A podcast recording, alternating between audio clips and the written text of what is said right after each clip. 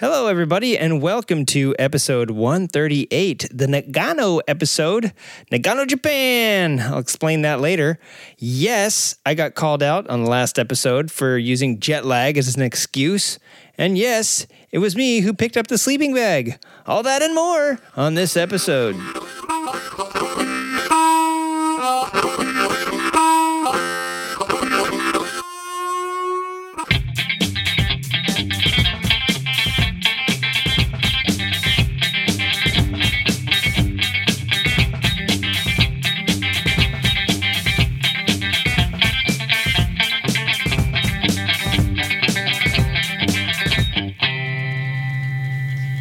Boom, boom. Yeah, yeah, yeah. So this is the uh, creative riding. Whoa, did I my blasting your eardrums out? Because uh, I'm not monitoring myself here. Whoa, whoa. All right. Uh, yeah. So let me tell you what happened uh, this week. I'll explain all that all that junk. But the Nagano reference, Nagano, Japan. Um, that is uh, episode 138. I didn't know uh, what to call it. There's not many racers with 138 unless you're uh, you know, low on the chain or motocross or something like that. So I did a coordinates for 138 uh, degrees, whatever, I don't know, longitude, latitude. You got me. Uh, I'm not a map whiz. And uh, I just typed that in the old GPS thing and it popped up Nagano, Japan.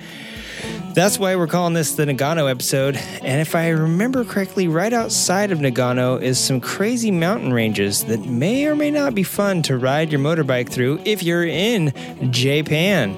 Uh, all right, everybody. So let's get into the show and uh, quit talking about uh, the place where some of the best motorcycles are made, shall we? And get into uh, some other crazy stuff.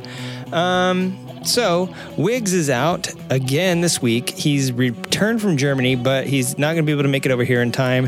He's uh, crazy jet lagged, and uh, just like I was last week. And yeah, all right, uh, we had um, Ion. No, what are we going to call him? Neutron John, uh, our friend from uh, you know, our friend from the uh, electrics field uh, called me out saying I used jet lag as an excuse for last show. And I got to say, when you're as terrible as I am at doing shows and podcasts, you got to use any excuse you can get. But I really was uh, kind of tired.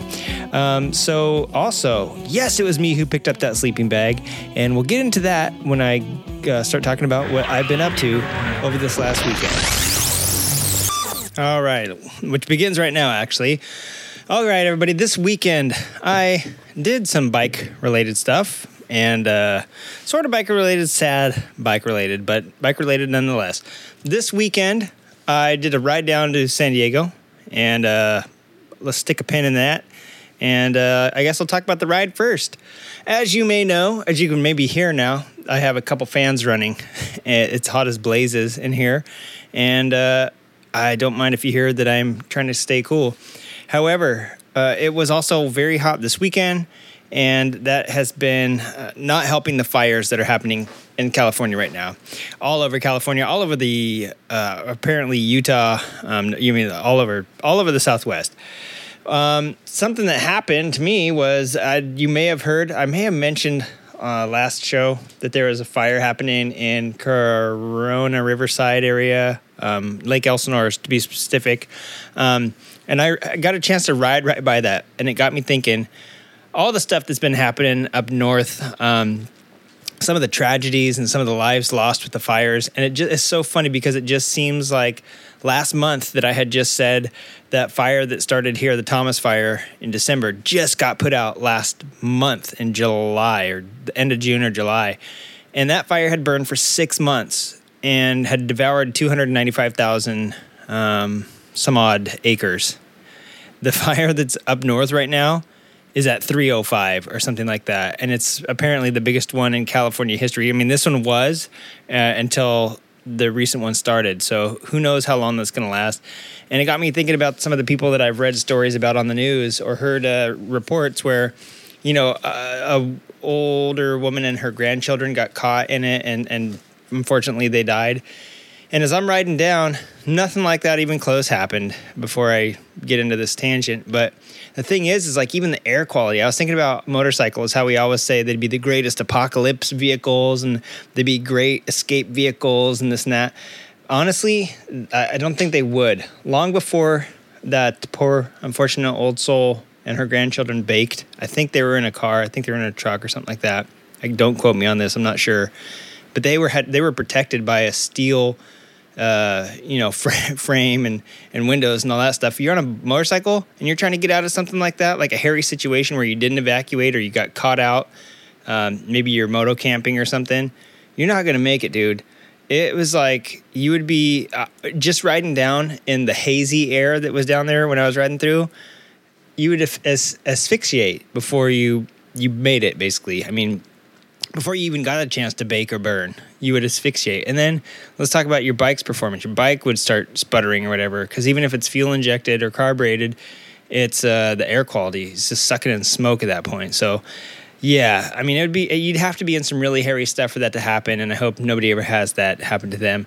But uh, yeah, it just kind of reminded me. I almost I was like feeling like I was going to pass out, and I was like, is it worse to ride in an open face and just have this stuff go right in your face, but then it blows out? You know, it exhausts pretty fast, or a closed face where it goes in and then it just stays in there because um, it doesn't really go out that fast. So it was just weird. I, I got I breathed in a lot of crummy air on the way down on the way back, I actually the fire had made it over to the freeway. Traffic slowed down a little bit. All these damn looky loos. Like I, you'd want to get out of there, right? But California, you know, friggin' cardboard box on the freeway, and everyone stops to look at it. And uh, just weird that the fire was down along the side of the freeway. Fortunately, no closures and no flames, and nobody like stopping. And uh, it wasn't close to any structures as far as I could see. Um, it was a little bit out away, but I was about a quarter of a mile away from some structures. So I mean, not like too far away, but at least it wasn't it wasn't terrible. But it had come over the hill. In that time, I was the five hours that I was down there, it had gone from being on the totally other side of the hill to down next to the freeway. So it's kind of crazy. The whole reason I was down in San Diego, get back to my point, um, is a sad occasion. I was down there. It's Friday now and uh, it's probably too late. But if you are in the SoCal area, sp- specifically San Diego or somewhere um, within a couple hours of, please go to Cerberus Moto and help them pack up. That's what I was doing. I went down to get some items that I had bid on. They have been auctioning off everything, liquidating their shop because sadly they're closing. And um, you know they've moved several times. They started in the Egyptian garage, which I uh, there's like an old part of town down there that was like very Egyptian themed, and uh, I forget how long ago they were there, but they've been around in business for about 11 years now. They've been in several uh, DIY.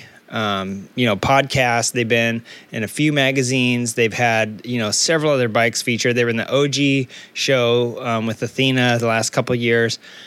Phenomenal shop, phenomenal guy. If you go back to episode 64, you can listen to Dave, who is the um, Dave Hargreaves was uh, one of the co-owners. Him and his partner Jennifer, and uh, Jen did all the like sewing and seats, and she did all the she did a lot of the service stuff. I mean, she was she was just as uh, a big a part of it as Dave, as far as making sure the shop ran and you know getting people in and settled in. Super super super nice person.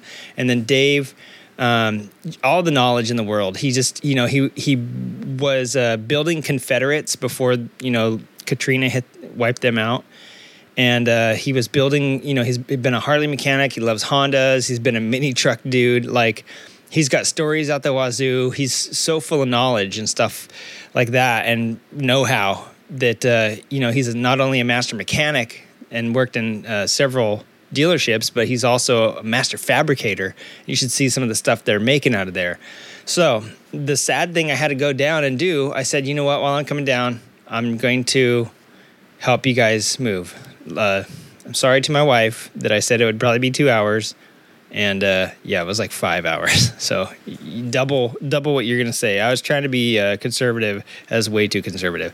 So anyway, went down there uh, to see this icon of the DIY movement, and uh, I think they were they were on one of the or maybe two of um, the Wheel Nerds DIY shop roundtables. They're they're friends with Lucky Wheels, and like they've helped several people get off the ground with ideas.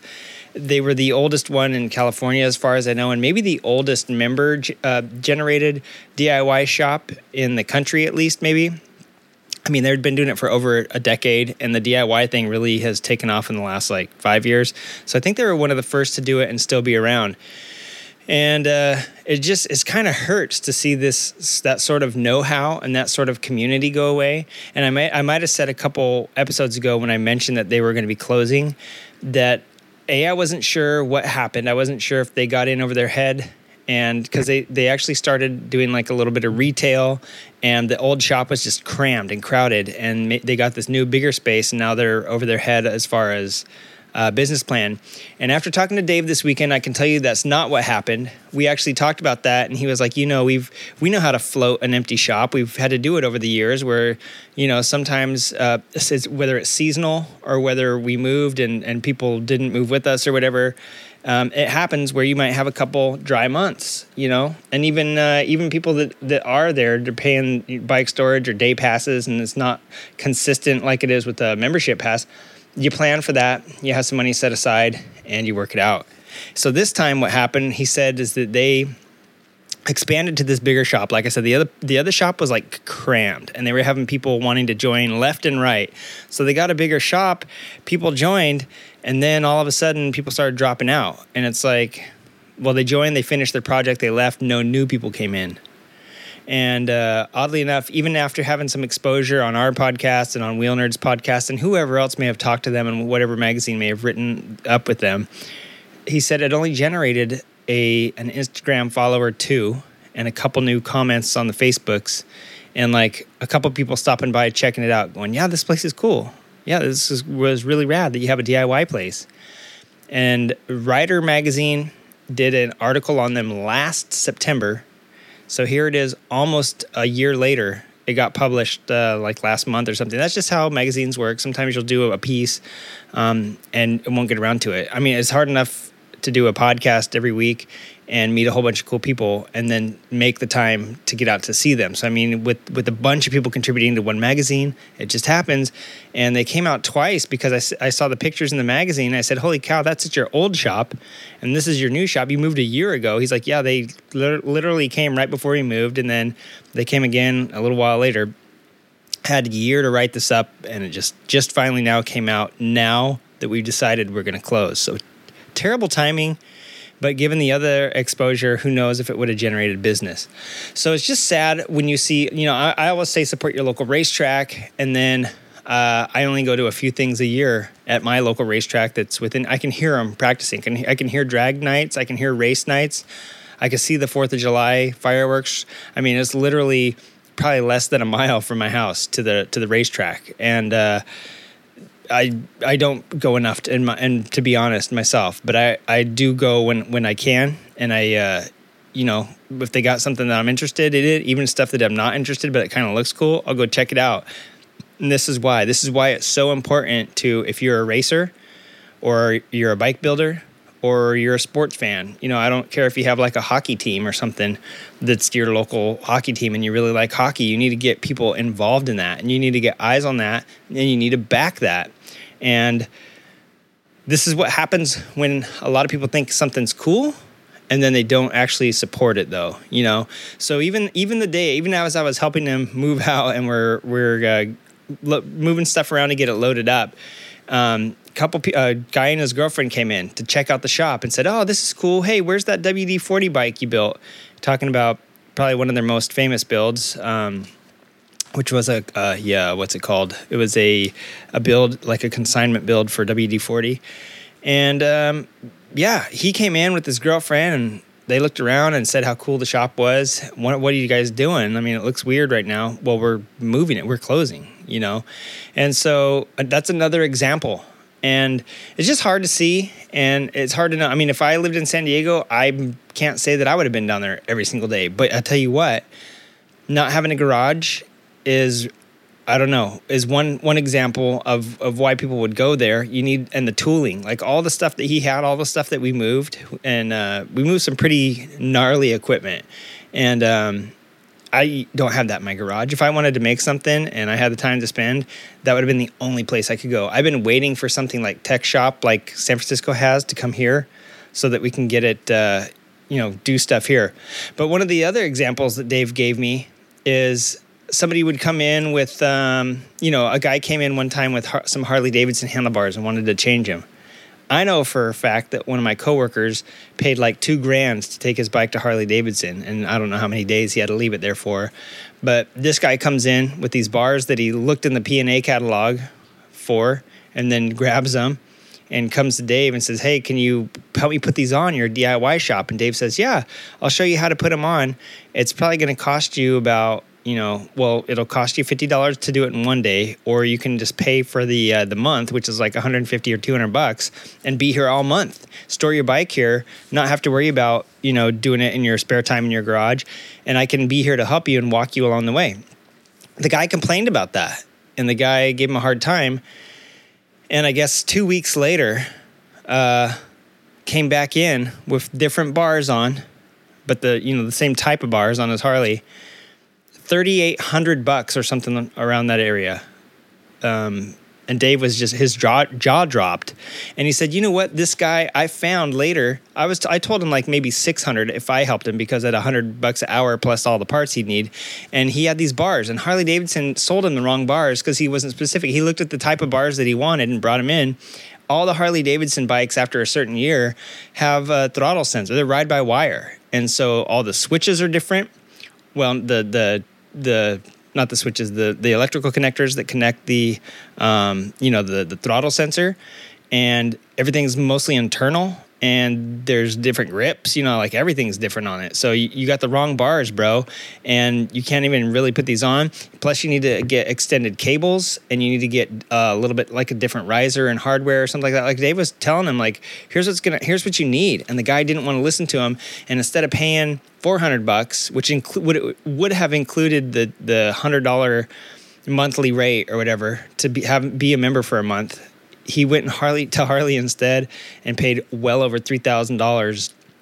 I think Dave said thirty eight hundred, so I'm he was close to four thousand bucks, because then they had to do the exact same thing. They had to buy him, sell him the right handlebars, sell him all the stuff to lengthen the cables and the new you know switch out everything over charge him. Who knows how much harley charges for labor? I don't know. Um, and i'm not trying to badmouth that but i'm just saying when you could learn when you could have learned how to do something with a master mechanic there right by your side and instead you choose to pay quadruple i mean dave didn't even say a thousand bucks. He was saying like maybe 600 and then later he found a uh, he found a kit or something for 400 bucks and he's like dude the guy could have been out of here for under six. Like even what i quoted him because i did a little research and found this kit that comes with everything brand new. You just un- unclip the the wires throw everything on and clip it back in and they even have like pre-measured hoses or whatever. So he's just like it's just really weird to think that there's a bunch of tire kickers that want to come and look at the shop and say how cool it is.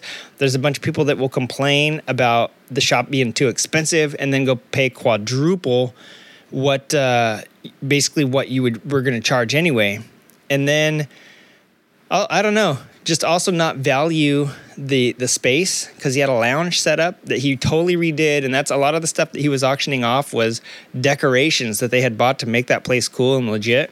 And I know he always had this chalkboard up that was trying to engage people. So it's not like he was just sitting there going, Hey, I got a shop now and I'm just waiting for people to show up. He was always asking funny questions on there. This guy, you know, could for the five hours that I was there, we probably moved about two of them or three of them, you know, got stuff around and ready to move and, and all this. The guy has stories and he can talk and he's got so much knowledge and uh, and he pays everyone attention. So the guy, the guy and his girlfriend that came in after he was done talking to me, and this other guy, Mongo, that helped us move. I don't know the gentleman's name. He's a really nice kid, but he was we were like the only ones there and he was talking to us for a while. Then he turned his attention to the guy that walked in. So he never multitasks and give anybody else too much attention. And i'm just kind of sad that that sort of thing is going to be lost you know? And so support your local diy uh, uh, not track diy shop. Support your local racetrack. Support your local uh, you know your locals.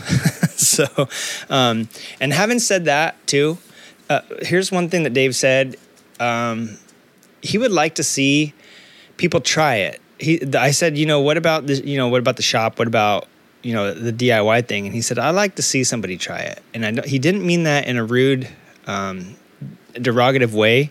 He he's literally saying, I tried this for 11 years in in this town, and San Diego is kind of a quiet, sleepy town. It's not like LA where you have a hipster contingency, a big race contingency. Every single publisher is here, either in Long Beach or Irvine. We got Hot Rod, Bonnier, uh, you know, magazine. All their groups are down here. So the hot rod scene started in here. Hot Rod magazine and and uh, Hot Bike magazine and everything that used to be owned by Bonnier Group and that they used to run. I mean, it's all basically here. Petersen um, Publications is here, and of course, the Petersen Automotive Museum is here. Um, Steve McQueen and his buddies that made uh, On Any Sunday popular and showed the SoCal scene. And uh, Lake Elsinore GP as Harvey Mushman, you know, riding in that, made SoCal, made it apparent why SoCal is very popular. And uh, there's a ton of motocross stuff out here. So, I mean, it's just San, uh, uh, north of San Diego, all the way from the coast out to the mountains, is just so much more of a unified motorcycle, uh, I don't know, lifestyle. And we're will come out more and support stuff here. I don't know if it's like the cooler vibe. I have no idea why it didn't work. But not only did uh, you know Dave said this, but also the person who wrote the magazine for or the article for Rider magazine said, "Man, like how do you make it in LA?" He's had several or in San Diego. He's had several people tell him that they were surprised that he was making it in San Diego cuz San Diego doesn't have a moto culture. The funny thing is, that's where I got into writing. That's where I started writing. There's a huge um, no, it's not. I, that's wrong. Wrong to say. It's not huge. There's a there's a, a very large motorcycling community there, but it's very splintered because you have a lot of the desert people that aren't going to DIY shops. They're changing graphics on their bikes and sh- maybe some shocks and some tire. You know, changing knobbies to paddles when it's desert season or trail season. You know, and there's a lot of motocross, few motocross tracks down there like Pala, and I don't know if Barona Oaks still works, but then there's like the stuff out east um, in Campo, the Cal VMX stuff. So there's a huge um, motocross component to San Diego and desert component. Then there's also a huge uh, Harley component, and the two will never probably meet. The Harley guys, you know, like I said, I grew up next to some Hells Angels. There's like legit biker dudes out there. Um, you know, that don't want to be bothered, and want to ride their bikes, they're not going to a DIY shop and a cool hipster shop to learn how to fab and stuff like that. And then you have uh, and, and people that have their own garages. And what what this what Cerberus was was kind of like Lucky Wheels. The way LA is so successful is not only the culture is a little bit more unified, where you have choppers, cafe racers, road racers, drag racers and um, like a bunch of DIY people on like whatever come together. You also have little to no garage space. Everything's a lot more condensed. Um, San Diego has always been more of a not. It's not rural by any means, but it's been more of a border town with places packed together. Like LA, you don't have a garage spaces. You don't have room to spread out. And in San Diego, you got a little bit more of that. You still got some growing room. You still got uh, things growing between uh, just outside of LA, like Temecula and Riverside and all that stuff down to San Diego. You know what I'm saying? So I don't know. I think uh, having garages in San Diego is something a lot of people have. In LA, not a lot of people have it. So that may be one reason. The other reason is the splintered, uh, splintered factions. You know what I'm saying? It's it's crazy because I know no matter what group you were in, they all knew about Cerberus and talked about Cerberus. And whenever you're in any sort of motorcycle club, or not club, but uh, like niche, whether you're like a drag racer or a uh, you know a overlander or something like that, or a dual sporter. Whenever you hear motorcycle something or other, and you, you know we hardly ever get that as motorcyclists. There, that's why that uh, a lot of times movies that come out that even feature a motorcycle in it we get all excited because we're kind of a niche group. So getting all these niche groups together is hard. And dave said you know what? The one thing like distinguished gentleman's ride asked him to be like a uh, I don't know like a representative you know? And he said and that's one one group that's even like more more exclusive than anything else, but more people want to be a uh, part of it worldwide. Like the more exclusive you, are, the more people want to be uh, be in. So is Dave, are Dave and Jen just going to take a break and come back later and reimagine Cerberus like they like they have a couple times? They've moved here and there. They've moved. Just the last time was just a few a few doors down from their old shop. Let's take a little break and find out.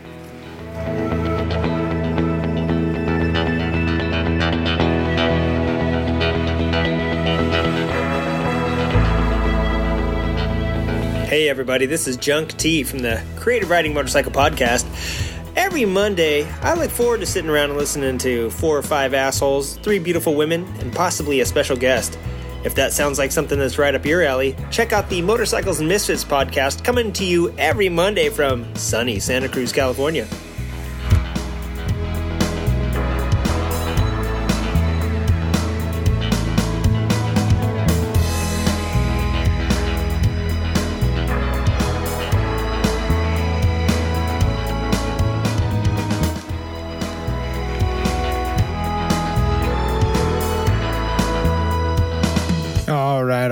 Let's get back into this episode of Creative Riding Motorcycle Proudcast. Because I am proud to say that, uh, yeah, we are on episode 138. We're quickly approaching episode 140. And if you are stuck with us this long, you are truly, truly an amazing person. I thank you very much. And also listen backwards because if you think this is horrible, go back to episode one.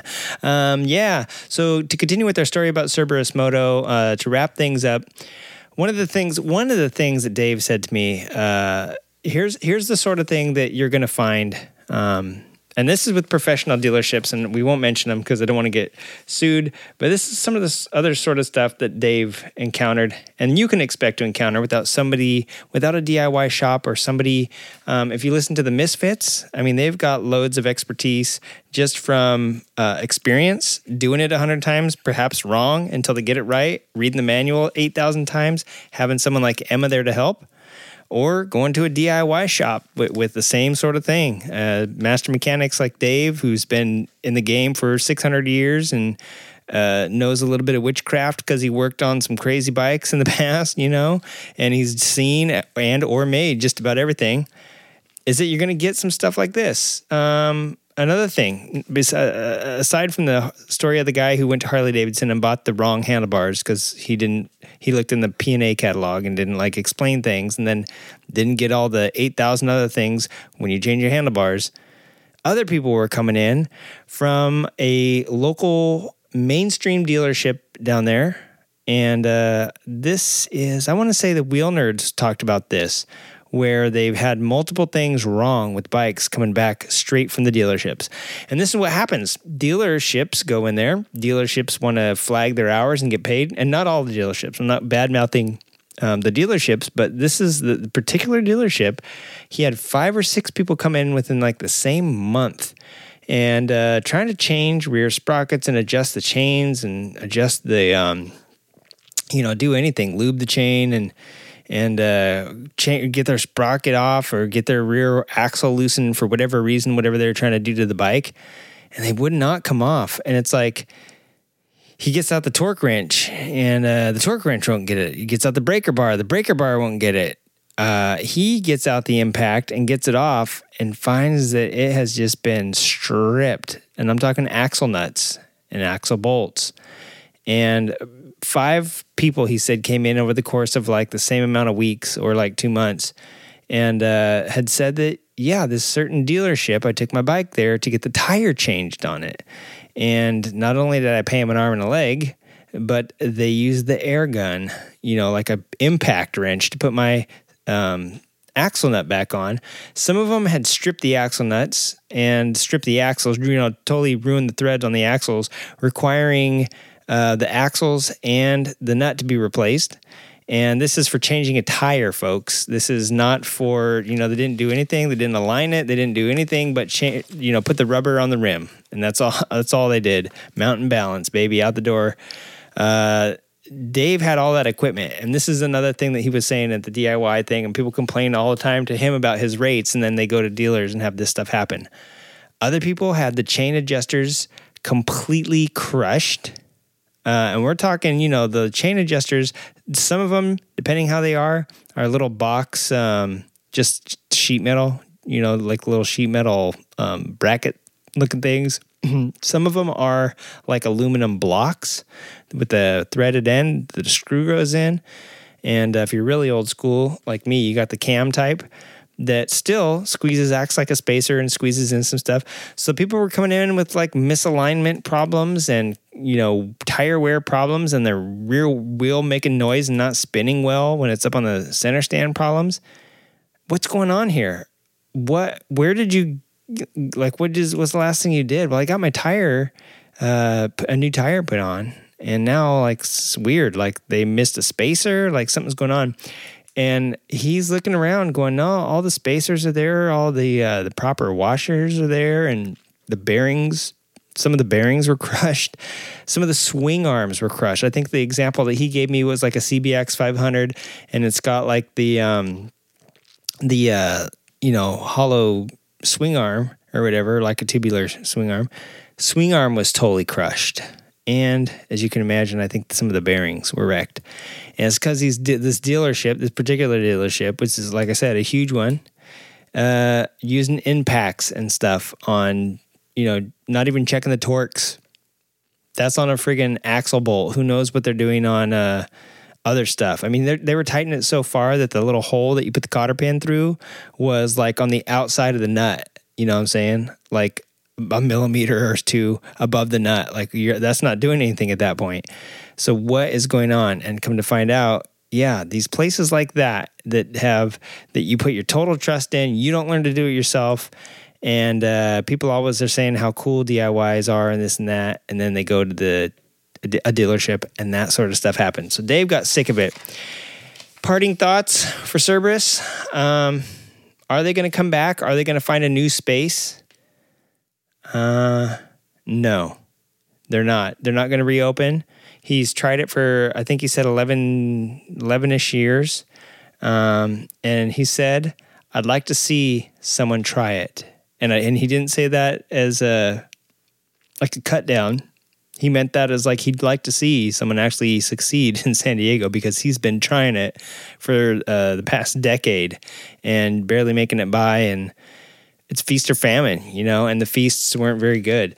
So um, yeah, just he's t- uh, through talking to a lot of people and talking through a lot of people that have come, like Rider Magazine, for instance, who came to write you know articles and they actually took pictures at his old place and the new place. So they were down there twice over the span of a few months and just now published the article you know last month after they realized they weren't going to make it.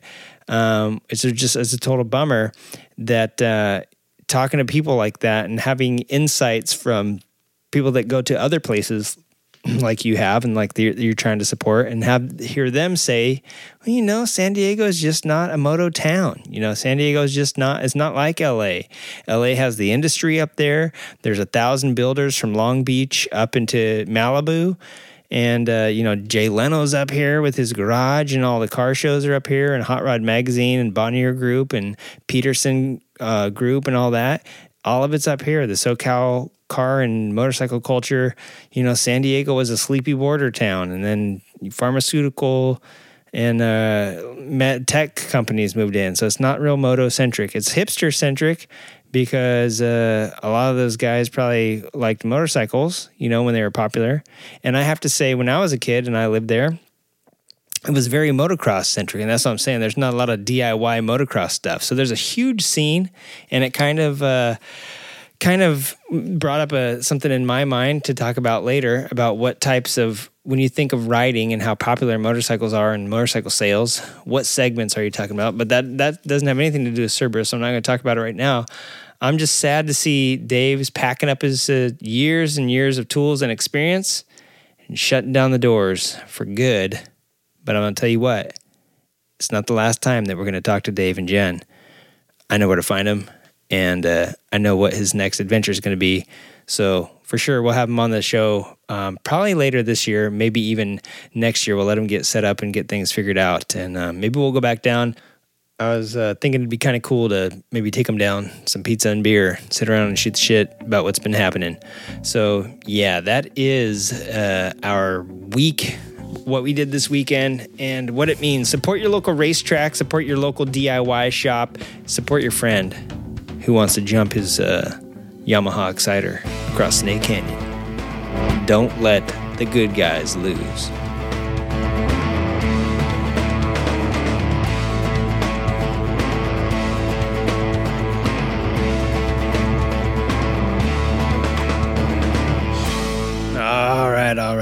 Let the good guys lose. That's my mantra for this year. Don't let the good guys lose. I hate seeing racetracks close. I hate seeing uh, talented individuals and bike builders go under. And I hate seeing stuff on the road. You know what really grinds my gears is when you're lane splitting. I know only Europe only actually only the rest of the world in California can dig on this one.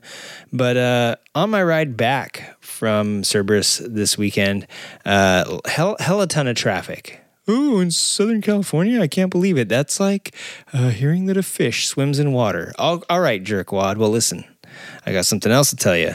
Hell a ton of traffic where there shouldn't be traffic, and uh, all these places that you used to be able to, I don't know, all all of Southern California is uh, succumbing to urban sprawl, which is kind of sad. Um, I'm really looking forward to doing my patron only. Uh, little junk piles, as I'm going to call them, where I go and pull something out of the junk pile here at the uh, creative riding shop a Garagio studio workplace, and uh, I, I dive into it and I put my spin on it, which is probably going to be a historical spin because although I am not a historian and I don't even know that much about history, even having lived through 175 years of it, uh, I was doing a lot of uh, mescaline during most of it and uh, cocaine back when it used to come in. You could order it through the Sears catalog. But uh, to get back to the point, I'm going to have a historical spin on some of this stuff. And uh, I don't know what I even started talking about all this for because what I really wanted to say was, oh, yeah, that's right. The hills and the stuff that didn't used to be there just five years ago are now creating havoc, my friends. Traffic in Southern California is oh, unbelievable. And um, the sleepy border town of San Diego is probably worse than LA now, is what my guess is. It's terribly trafficy. And between LA and San Diego, if you take the five, you're doomed because the only other place you can go in the ocean is if when you know when there's traffic, unless you got like a water car. And actually, the Marines run Pendleton between the you know like Oceanside and Dana Point or something like that. So you're technically on marine land, you get your ass blown out of the water. Uh, or if you drive up on the mountain to the uh, east of the freeway, you will you're also on the actual base so you get ran over by a tank or bombed by a chopper. So you don't want to do that so you're stuck on the 5 if there's traffic. And on the 15 there's fires everywhere. That's that's in the canyon down there. That goes through like elsinore and Murrieta and everywhere every friggin uh, motocross and supercross and probably arena cross dude and maybe even enduro cross dude lives out there and has their own private track if you know you go from Corona up to Nuevo and Riverside, blah blah blah. So there's this hell of traffic everywhere out there now. All these people moving there, all these uh, god dang new developments popping up where there just used to be wilderness and people would go ride dirt bikes, camp, and shoot ducks. Yeah, we have ducks here. Uh, is now turning into housing and mall, strip malls out in the middle of nowhere. What used to be like Bambi's home is now a friggin' outlet mall, okay? Like 15 glorious acres of buying expensive crap because you decided to build a house out here and you got bored and now there's nothing to do out there but shop and create traffic. So, uh, splitting lanes, man. Splitting lanes for me was a huge priority this weekend on the way back up and on the way down just a little bit. But on the way back up, definitely. Split lanes, God, like I would say 30% of my time was splitting lanes the other 30% was spent popping wheelies, and that equals 100%. I did the math on that. And so on my way back home, I finally make it up here to the glorious 210. Yeah, I was on the 210 heading west back toward uh, the old Pasadena area. And uh, lo and behold, I'm splitting lanes again. Why am I splitting lanes again? Well, the 210 is notorious for getting backed up in the mornings. This is a friggin' Saturday afternoon. Why is there traffic? Well, I come across something in the road, and actually, um, I always wave. This is a total aside to this story. So hang on for 10 minutes till I can tangent back to this. Um, I always wave to people when I split lanes that move over, like thanks. I know in California, we always say people expect it, but some people don't. And some people are actually jerks and try to block you. And in the California Vehicle Code, there's actually a line that says, You shall not impede the travel of a motorcycle. And that goes for because cops split lanes and uh, you split a lane in front of a cop, you get your ass shot. But uh, you do it in front of me and um, you're just, you get a fist waving. And so I always give the, a little wave and a thanks or like a big, huge wave to people. Uh, other motorcyclists, if they're splitting slower than you, sometimes they'll pull over or like squeeze in between two cars and let you split by and then come back. I give, give them the wave. If I can reach over, I give them a little pat on the butt. Um, but yeah, today, uh, today, Saturday, I was splitting lanes. And uh, right after I waved at a big old truck that got over and gave me lots of room because he had towing mirrors on his truck, and it was like he didn't want to decapitate me. I gave him a big old wave. Thanks, dude. And I got my hand in the air. And as I have one hand in the air and the other hand on the throttle, doing a one hand cross up wheelie, splitting traffic, which is illegal. You're supposed to have two wheels on the ground when you split, not one. But uh, a car one car in front of me decides, oh, I'm going to get out of the uh, the old lane here, and it wasn't double yellows, like he wasn't getting out of the carpool into the slow lane or anything like that. But uh, yeah, I jammed on the brakes and did a stoppie, and as I rode by him, I just gave him the one finger salute and then uh, as soon as the back wheel landed, I was back on it. One wheel split all the way, doing a wheelie back into Pasadena from Corona. But once I did get to the 210, here comes my story. When you heard me at the beginning of the show say, yeah, that was me, that I picked up the sleeping bag. Uh, I found out why people were going so damn slow on the 210. It shouldn't have been that slow on a Saturday afternoon heading into LA uh, on the 210 uh, sleeping bag was across lanes, and there's the uh, the carpool lane, or HOV lane out here, which is a high occupancy vehicle, and the uh, the fast lane, which is number two lane. And um, so yeah, I'm splitting and I have this awesome technique where there are painted stripes, double yellows there, and it is splitting the carpool lane from the number two two lane. And on either side of those double yellows is a is a, usually a white. So it's usually like two white stripes with two yellow stripes. It's like the ultimate racing stripe. I mean, if you're the freeway, you gotta feel fast. Ironically, in LA though, people only do 10 miles an hour on you because there's so much traffic. But um, I usually split right down the middle of all those, like I look like the ultimate racing stripe. It's so cool. But um, yeah, I usually cruise down the middle of the double yellows in between the carpool or number one lane and the uh, number two lane. Um, and there's a sleeping bag. Like I, I jam on the brakes, do a stoppie again. I do a 360 stoppie this time and step off and do like a knack knack when I get off. And I threw the kickstand down.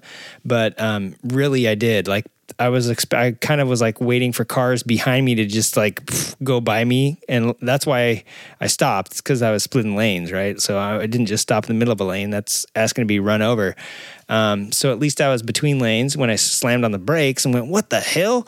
And uh, the, all the cars behind me jam on their brakes, and they were already going kind of slow. People were trying to get around this thing, and I just see this huge something laying across the roads. And I run up and it's a sleeping bag and it only weighs about two ounces. It was like a light summer sleeping bag as opposed to your like uh, 42 ounce heavy canvas uh, winter dead cold. What are they called? Those dead bags or whatever. So it was pretty light and people are just afraid to drive over it because I could see that getting tangled up in like an axle or a CV joint or something that really suck. And for me being on a motorcycle, uh, I was on Bri-Viffer's VFR, and if I was on Spamla, I could have bunny hopped it because she's pretty much like a trials bike. But his VFR, like I said, I was splitting lanes on one wheel doing a wheelie, and I guess I could have jammed on the brakes as soon as I got over it, and then did a stoppie with the back tire over it, but didn't want to do that. What I did was the responsible thing was I jumped off my bike, therefore causing traffic to come to a screeching halt. And I ran over and I grabbed it and collected it up and I threw it onto the other side of the freeway. I threw it onto the east side uh, eastbound freeway. So screw those guys. We're going west. You know, who cares about the east people go, going east? And, and so, yeah, it was kind of cool. I felt good like actually doing the right thing and stopping and not just like 85,000 cars on the road and they're all going around this dumb sleeping bag. So the one jerk off that gets off the motorcycle and picks it up and gets it out of the lanes, like, yay. And then I get back on the motorcycle and I literally did wheelie a wheelie on my way and here I have five lanes of traffic totally stopped. Well, three lanes unnecessarily because they're like, why is everyone stopping? Why is this guy jumping off his motorcycle? They all just wanted to look. And so, yeah. So then I jumped on the bike and I had an audience as I wheelied away. And later down the freeway, as I'm catching up to the traffic that was like trying to swerve around this thing, this dude in this big truck had his thumb hanging out the window, giving me the thumbs up. And I was like, I guess that feels pretty cool. I didn't do it for recognition, but it was nice to see that somebody at least recognized that I did something about some trash in the road instead of driving around it. I don't know how many times I've been on the freeway and there's something and people just like swerve and almost cause 18 traffic accidents trying to get around it rather than somebody getting out, picking it up, and like throwing it to the side of the freeway. Having said that, people will go 8,000 miles an hour, and when they're not going 10 miles an hour, they're making up for it by going 110. So there's always that. But yeah, something else I learned on this trip down to San Diego was god dang bumps in the freeway suck. On the white, on the white, uh, we have this like white concrete and it's got like lines in it, like uh, striations in it, and that's for water drainage and, and, durability and you know heat and cold flex, blah blah blah. Those things get so bumpy, and I remember riding with my uncle in his. Uh, he was a trucker, and no suspension, pretty much on a big rig, and that thing was just bouncing like a dang basketball. Uh, I think some of my internal organs might have came out, uh, came undone on, on that trip with him, and I felt that again this weekend with Bride Riffer's bike, and I was like, "What the hell?" I've been checking the air pressures. I know they're good, so it's like not cupped. I mean, it's like way bouncy, so it's like it feels like cupped tires. But I read after that that that can actually cup your tires. Um, and I've been doing a lot of freeway riding. Like, and I was thinking like maybe that's how Spamla's tires got cupped because hers I was putting a lot of freeway miles on um, when I was uh, starting to feel that on her tires. And so I'd get to the black stretches of road or the asphalt parts or tarmac, whatever. Felt great just whistling along because um, get to the white parts and you're dang bouncing. I felt like I I felt like I went from being a, a very diminutive human being male to probably having at least an A or B cup because my flesh was getting shaken off my body, and uh, I think I've got grew some boobs just from those stupid bumps on the freeway.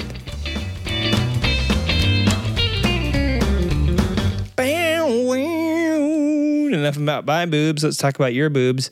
Something else I learned about tires and listening to the recent Two Enthusiasts podcast. I've been gone so long, and Wiggins has been gone so long that I'm catching up on a lot of podcasts. I know he will be too. He's been in Germany, and little do you know, when you're in, when you go someplace else, your phone, at least if you have a smartphone and you're not a hipster with a flip phone, it'll change time zones on you, but it'll also change podcasts based on location, and you won't be able to listen to any of the podcasts that you normally listen to. They'll all be in Dutch when you try to listen to it. So uh, I've been catching up on my podcast because I don't speak Virginian. And when I was in Virginia, you could only get podcasts about Washington D.C. Um, I lie, I lie.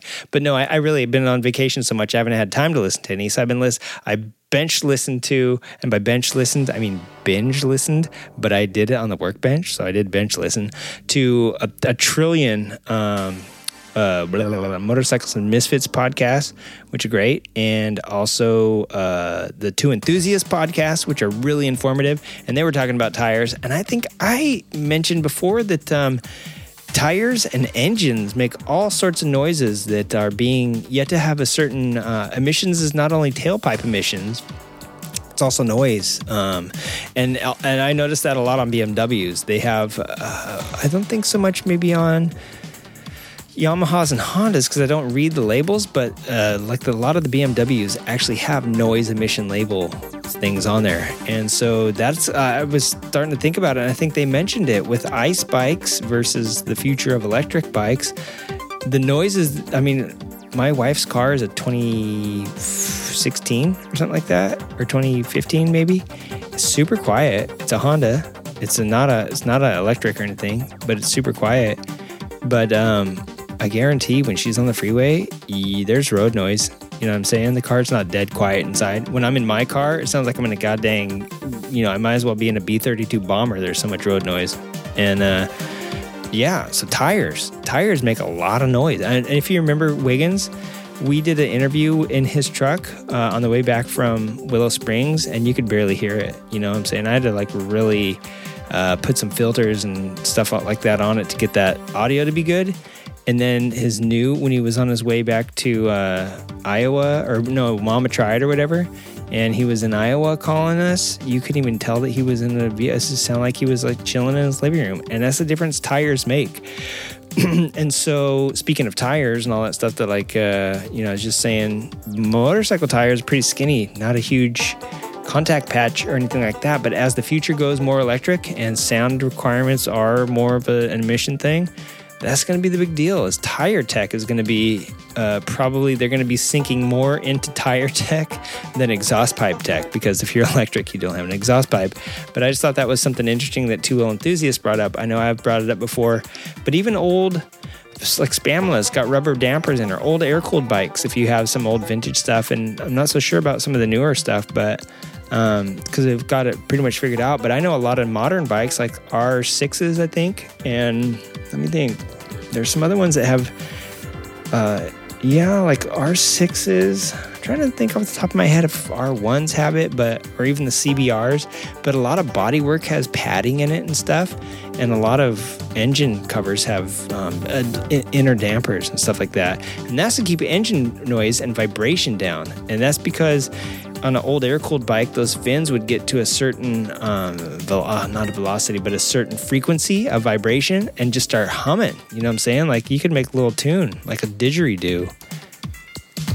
And um, yeah, so on bikes, you don't think about, uh, you know, you think about exhaust pipe, know, you think about engine noise when you think about noise, but God, people are getting so anal nowadays, and you can't even ride or have a racetrack within like 85,000 miles of a house, let alone drive down the freeway and have like flappy, rattly body parts making noise. It's pretty interesting. So, emission stuff, that's uh, that works both ways. It works a tailpipe, and um, it also works for like damping and, and tire stuff. That's what I was at tire stuff.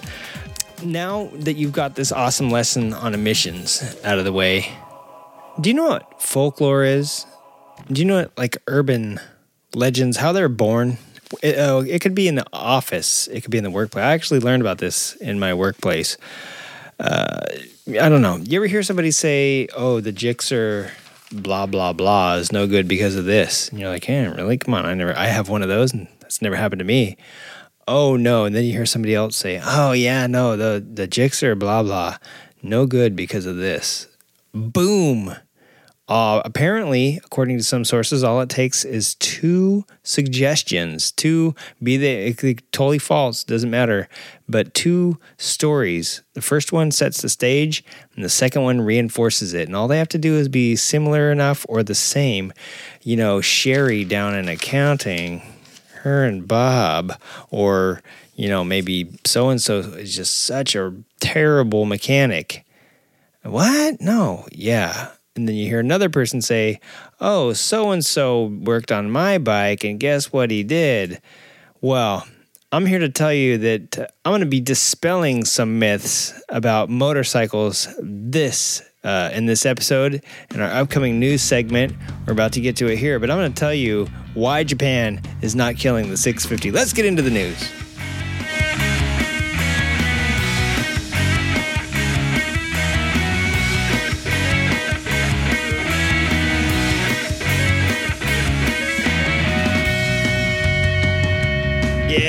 Uh, this music's too rocking, but uh, I better get into this news. All right, several different things I've heard in, and this may just be news from other countries, but I'm to give it to you straight like I heard it, folks.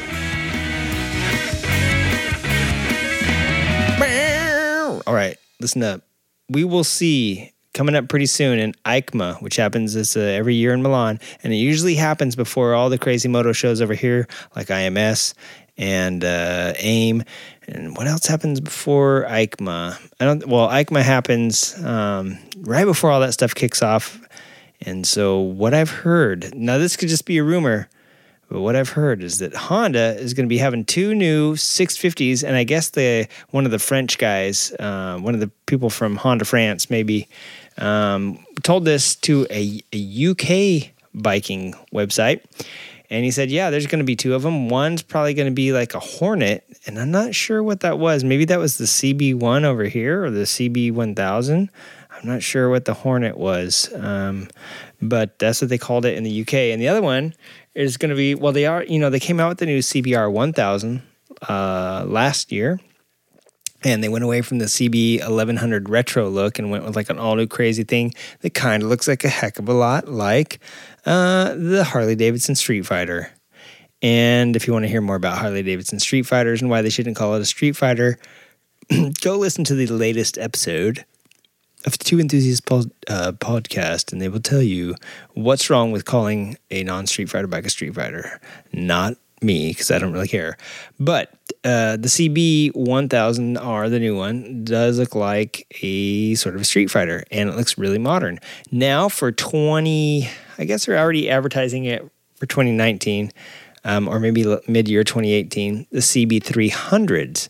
So, next in work is going to be the CB650. And we don't, well, uh, it's not to be speculated on exactly what it looks like, but that's just a guess. Is that they are probably going to run with the theme that they've had.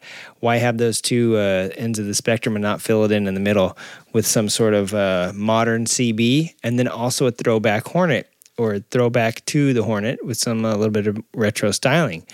So supposedly, uh, and also there's a whole bunch of other, you know, the R6 been killing, and uh, there's a whole bunch of other developers developing 600 cc's right now. So uh, if Japan really is trying to kill the 600, which I think the Ninja is going to be around just as long as the Ninja 250 was, or 300, 400. I mean, they're you know the 600 is going to be sticking around too, um, and then the Suzuki G- the Gixxer and the R6. Um, I think that rumor got started because someone said Honda hasn't made a new um, 600 or something like that, and they want to kill it and blah blah. Who said they want to kill it? That was somebody's speculation that became rumor just because somebody said it, and website another website copied what one website said is my guess, and now Honda is coming out with the 650s. Uh, something else that I saw on the news was the Cortez, and that's not a Spanish Cortez. This is Russian, so it's probably Cortez, and it's K O R T E H Z. It's a terrible looking bike, in my opinion. Um, it's 500 kilograms, which is 1,100 pounds, and I'll get to that in one second. It's going to have uh, 150 horsepower. It can go 250 kilometers an hour, which I don't know if that's even 100 miles an hour. I'm not good at uh, doing the conversions right on the top of my head, but um, it could be over 100 miles an hour. Who knows? Uh, it could be like 150 miles an hour. And basically, why is it going to be so big? And why do I think it's ugly? Well, from what I remember reading, that it is possible that a the company that owns Cortez or Cortez itself is a Russian limousine company, and they're making these cars. I guess Putin wanted something to be made in Russia again, since uh, you know they don't make that much stuff over there. Apparently, I shouldn't say what they do and don't make because I'm no Russian aficionado. But this thing looks like the Harley Davidson Livewire and an Indian of some sort, let's just say the dark Springfield horse, made love with a victory of some sort, like a modern victory, because it's it's a big, boxy, fully shrouded, really heavy looking motorcycle, and it's uh, got the reason it's so heavy, eleven hundred pounds, and it kind of looks small, like like I said, a live wire or an Indian of some sort, is because it's armored and that's what Cortez specializes in. Perhaps their limousines are armored, and perhaps their uh, uh, whatever uh, other vehicles they make are armored. But now I guess the uh, Russian state wanted service vehicles, and they wanted them to have ample armoring. So this thing is going to have uh, probably tons of armor, and probably for leading motorcades.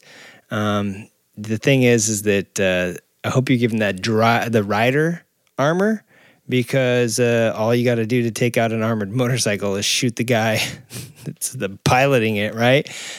Yeah. So at any rate, uh, maybe I will try to remember to put the links to this, and you can give me your opinions on it and tell me what you think. Would an armored motorcycle be cool? It's like every '80s fantasy come true, but I mean that's the reason why they were fantasies because reality is a whole different thing. Like I doubt a 1,100 pound motorcycles can be very maneuverable and uh, all that great stuff. Uh, anyway, yep, Cortez by Russia. Uh, another thing that I, I read, and this was, I was going to talk about this when Wiggins was last on the show. So a couple weeks ago, uh, Harley Davidson was working on some uh, braking, autonomous, well, auto braking, whatever it was, uh, safety braking, you know, self inflicting braking.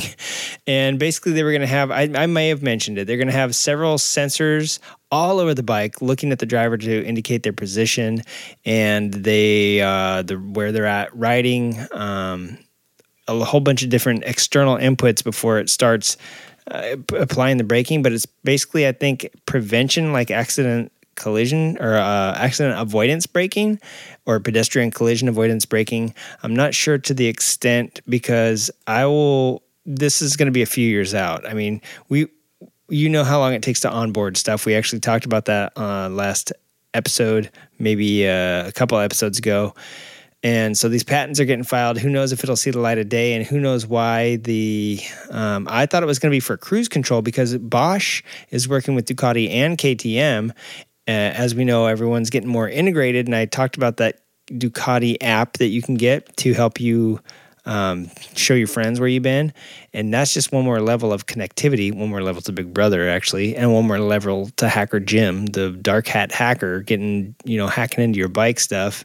But um, maybe they maybe they could hack into it and do some remote starting of it. That, we're going down a rabbit hole.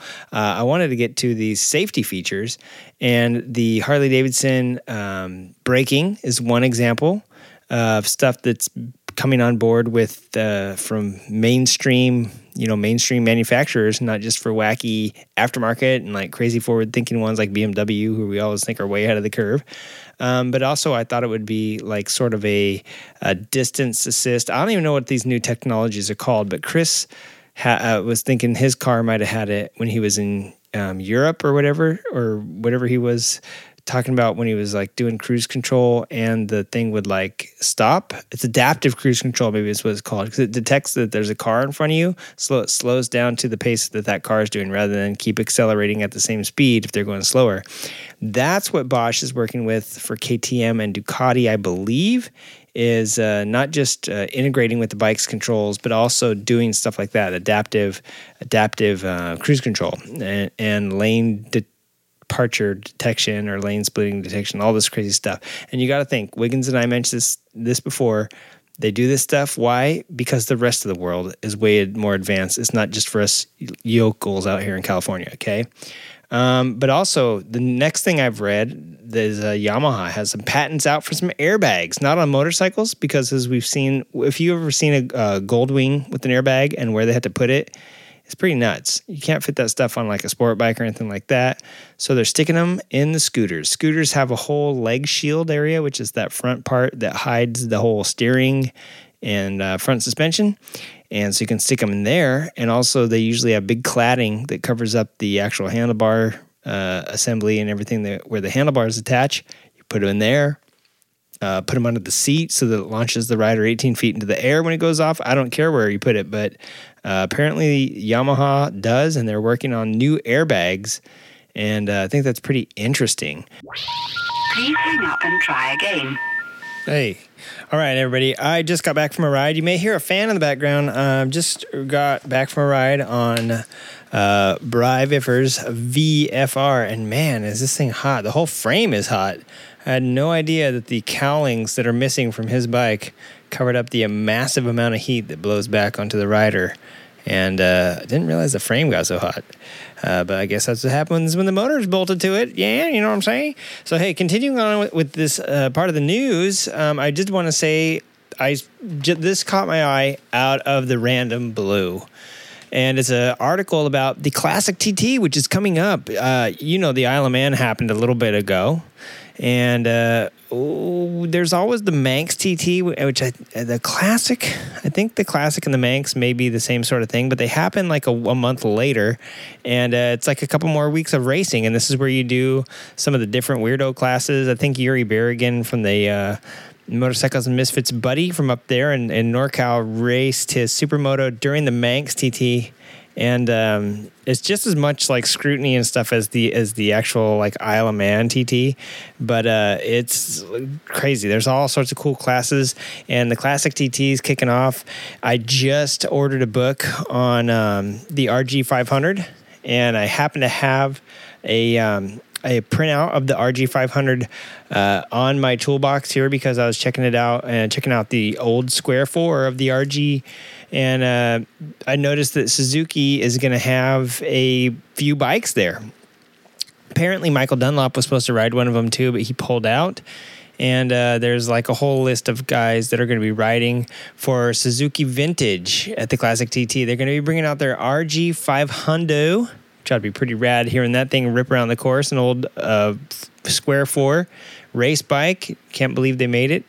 Um, they're bringing out an old Katana, and if you need some inspiration to know what those look like, um, Icon Motorsports has done a pretty bitching Katana, and uh, yeah, excuse me, Katana is one of the first um, really good sport bikes, you know, uh, from the '80s, and uh, so they got that and the X X69 or something like that, or the X96. It's something I've never heard of. It's probably some old, you know, Kawasaki factory crazy sport race bike, but uh, um, did I say Kawasaki? I meant Suzuki, and I'm gonna have to look it up and find out all about it. So, but yeah, I got a book, and I'm probably gonna be doing a couple book reviews um, later, a little bit later in the future, because I've been buying and books left and right for some of my junk pile episodes that are gonna be coming out for our patrons, and uh, they're gonna be like historically significant um, you know, episodes. And so I've been doing a lot of research. I started writing some articles like a year and a half ago for the creative riding blog and uh, had just been doing some research and set it aside because there's a lot of stuff that happened. So, yeah, history has a weird way of intertwining itself with motorcycle culture. And uh, ever since, like, you know, the, the uh, early part of the century of last century. So, kind of interesting stuff I want to bring to the table. And I was like, why, you know, Suzuki doesn't get very much attention when you think of Honda being, I don't know, I won't go down the rabbit hole already, but I just wanted to say that the only reason the Suzuki thing caught my eye is because, hey, I just ordered a book on the RG500, and here's one racing at the Classic TT. Um, also, in Suzuki news, very sad, very bigly sad news. Uh, Roger Hayden announced that he was going to be hanging up the old leathers at the end of this race season. I just been watching a bunch of uh, Moto America racing on beIN Sport America and or beIN Sport USA on YouTube. And a lot of good racing, man. I just watched the Sonoma round. It was pretty bitching, and I'm really digging the Junior Cup. And so I've been seeing Rod struggling a little bit. I follow him on Instagram though, and it looks like he has a lot of fun still doing some flat track stuff.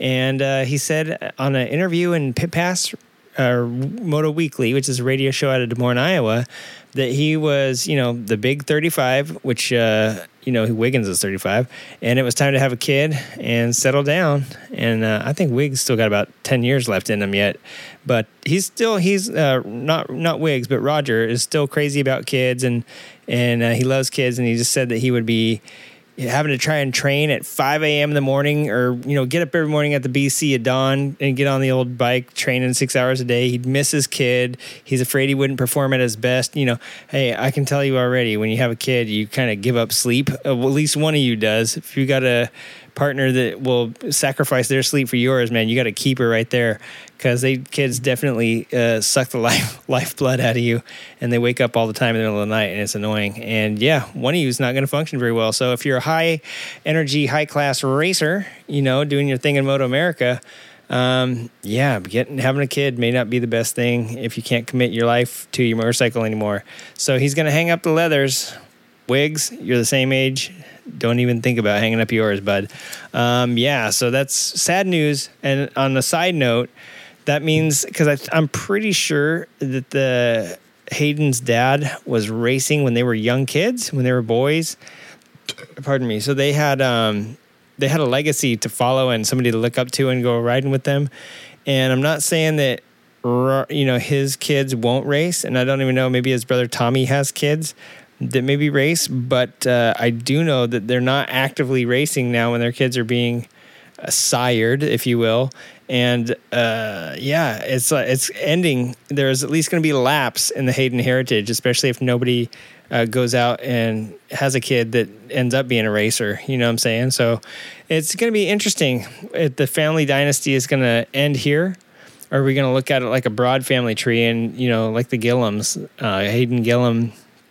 Uh, is he going to continue the Hayden legacy being a, uh, you know, part of a an extended family sort of thing? So I don't know. Just sad news that Roger Hayden's hanging it up. And something I did want to say uh, I've been, like I said, I've been watching Moto America, MotoGP, getting all the international news and, and coverage, no matter, I guess, what you race. Uh, MotoGP is an actual thing. But if you think about it, uh, I was thinking about this, and maybe I'm, I'm totally off base and wrong, but I think that motocross is the most popular form of sport worldwide uh, when you're talking about two wheels. And here's my reasoning behind that soccer is the uh, world's most popular sport, and then I think cricket's probably next, and then everything that we play in here in the United States is like pretty much only for us, except for hockey. And uh, I think it's because soccer you only need or football you only need a, uh, something to kick with your feet. Or it could be it didn't even need to be a ball. It could be a, a, ball of tape you know what i'm saying? So all around the world kids kick bottles and rocks and skulls of other kids and everything like that. So all you need is something kind of roundish that you can bang around with your feet. You're good to go. So in the motorcycling world in the two-wheeled world you got drag racing which i guess anybody could drag race and there's some illegal drag racing that you could even do, which is even easier than motocross. You just need a straight line of road there. But um, so many people motocross and so many people can do it and go trail riding and off rail riding, OHV riding. So I guess maybe not motocross racing. Uh, specifically, but riding off road, I guess, is what I'm saying, is like probably the most popular form of sport uh, when it comes to two wheels. And it's because to go on a track, you need at least a minimum safety gear and you need a minimum account balance, which is usually like a couple hundred bucks at least. And then you need to pass tech inspection. And uh, you can go down from there. I think flat track's probably the next easiest. Um, you know, but road racing is probably pretty hard to actually do and pay and find a, a road course and then find an organization and pay the dues and this and that. It's not like you're going to pave your own road course, uh, you know, or sneak onto one. So, and then you get killed and something. So you got to do a lot of coverage. So I think road racing, I can maybe kind of see why the viewership for that on one hand could be really good because like it's something that nobody can do so they have to watch it on TV but then you got to get people interested and do it and motocross on the other hand so many people do it worldwide like way more people motocross than road race worldwide, even in all the road race um, series. You know what I'm saying? And uh, it's incredible. And this this year, the Motocross of Nations is happening here at Redbud, and I'm I don't even know that much about motocross. I used to listen to the main event moto show because they're all about motocross, supercross, arena cross, and um, it's only been in the United States since like the 70s. I think I did a piece on. I don't remember what episode it was, but I did a little brief, brief history on motocross, how it came over here from Europe in like the late 60s and then come around like 70 or 71 it had hit. And that's also when like all these rallies like the baja and all that stuff started to actually become events it was like late 60s right? And become official like a few years later. So the off-roading community has only been around a lot less um, more a lot less more of time. That's not even english you guys. Come on. For a lot less uh, time than even road racing has because road racing began like in the 1800s in France, you know, and uh, it's been a big deal uh, worldwide for even bicycles and stuff like that, you know, back in the day. So motocross, for how young it is, it's probably the most popular because it's similar to soccer where you don't need anything but a patch of dirt. And hey, 90% of this uh, earth is dirt. and uh, sure, there's big urban centers that don't even know what a tree looks like, or don't even know what dirt looks like. But uh, there's there's a lot of scratch out there. If you go look in Australia, mostly dirt and and drop bears. Um, lots of Africa is just dirt, There's another part that's a lot of jungle, but a lot of it just dirt. Um, a lot of India, it's just dirt. A lot of uh, actually a lot of the continent that Russia's on, that part of Europe, Eastern Europe, from the North Pole or whatever down to the Middle East. It's a lot of dirt and uh, everything in, in between. So all all of the uh, continents and countries in between, a lot of dirt. So it's easy to go dirt biking, I think, in a lot of places, in most places around the world, and even in even in the United States. Sure, we got the two coasts where people come and goods come to, and a lot of stuff gets packed in there. And then you have some big centers throughout the middle of the states, and can we'll include Canada in this too because they're pretty much like the same. Yeah, you got some big urban centers scattered around here and there wherever the resources are, but the rest of it, a lot of dirt. So what I think is that uh, for how popular motocross and off road is, like GNC from GNCCs to WR, there's so many off road series around the world, and I just feel crazy that I don't really know much about it. So I took a little bit of interest when I read the news that the United States Motocross Nations team had been picked, and that the fact that it's happening here this year, I think they've uh, had it at various places here before, but this year it's going to be at Redbud in Michigan, October 6th and 7th. And guess what? For the United States team, the 250 class is going to be populated by Mr. Plessinger. I believe it's Aaron Plessinger. Um, and the 450s is going to be Eli Tomac and Justin Barcia, with the team coach slash manager being Roger DeCoster. Roger DeCoster, of course, very famous. I think he was like a. I'm not even into uh, motocross, and I think I think he's like uh, rock. He was Roczen's uh, a coach or something like that. He's like a KTM dude, uh, or like a very famous guy who's jumped from team to team. But I think KTM was like his major deal, and he's responsible for bringing up a lot of good, good talent. Dig this, hot mama, Puerto Rico, Puerto Rico, which is technically not a state yet. It's like its own country still, but it's an American country. You don't need a passport to go there, and uh, they're they are listed on our. Uh, on our territories, but uh, and I think they have their own president. Yet they have their own motocross the nation team, and guess who it is? It's going to be Ryan Sipes, Travis Pastrana, and Ronnie Mack, baby. Talk about a Puerto Rican All Star team. The none of them Puerto Rican. Um, and then the team manager slash uh, coach is going to be Ricky Johnson, who I believe is a SoCal, like San Diego, El Cajon native. Um, famous, famous. Back when I was a kid, I, I loved uh, Rick Johnson. I think he went on to race uh, pro trucks. But I thought that was pretty funny that the MX the Nations is having two let's call them two American teams, okay? Because Puerto Rico is pretty much uh, part of America, and none of the people on Team Puerto Rico are actually Puerto Ricans. But uh, so that's kind of funny. All right, let's get into some actual like racing news and results, shall we? I'd like to uh, talk a little bit about what I, what I don't know.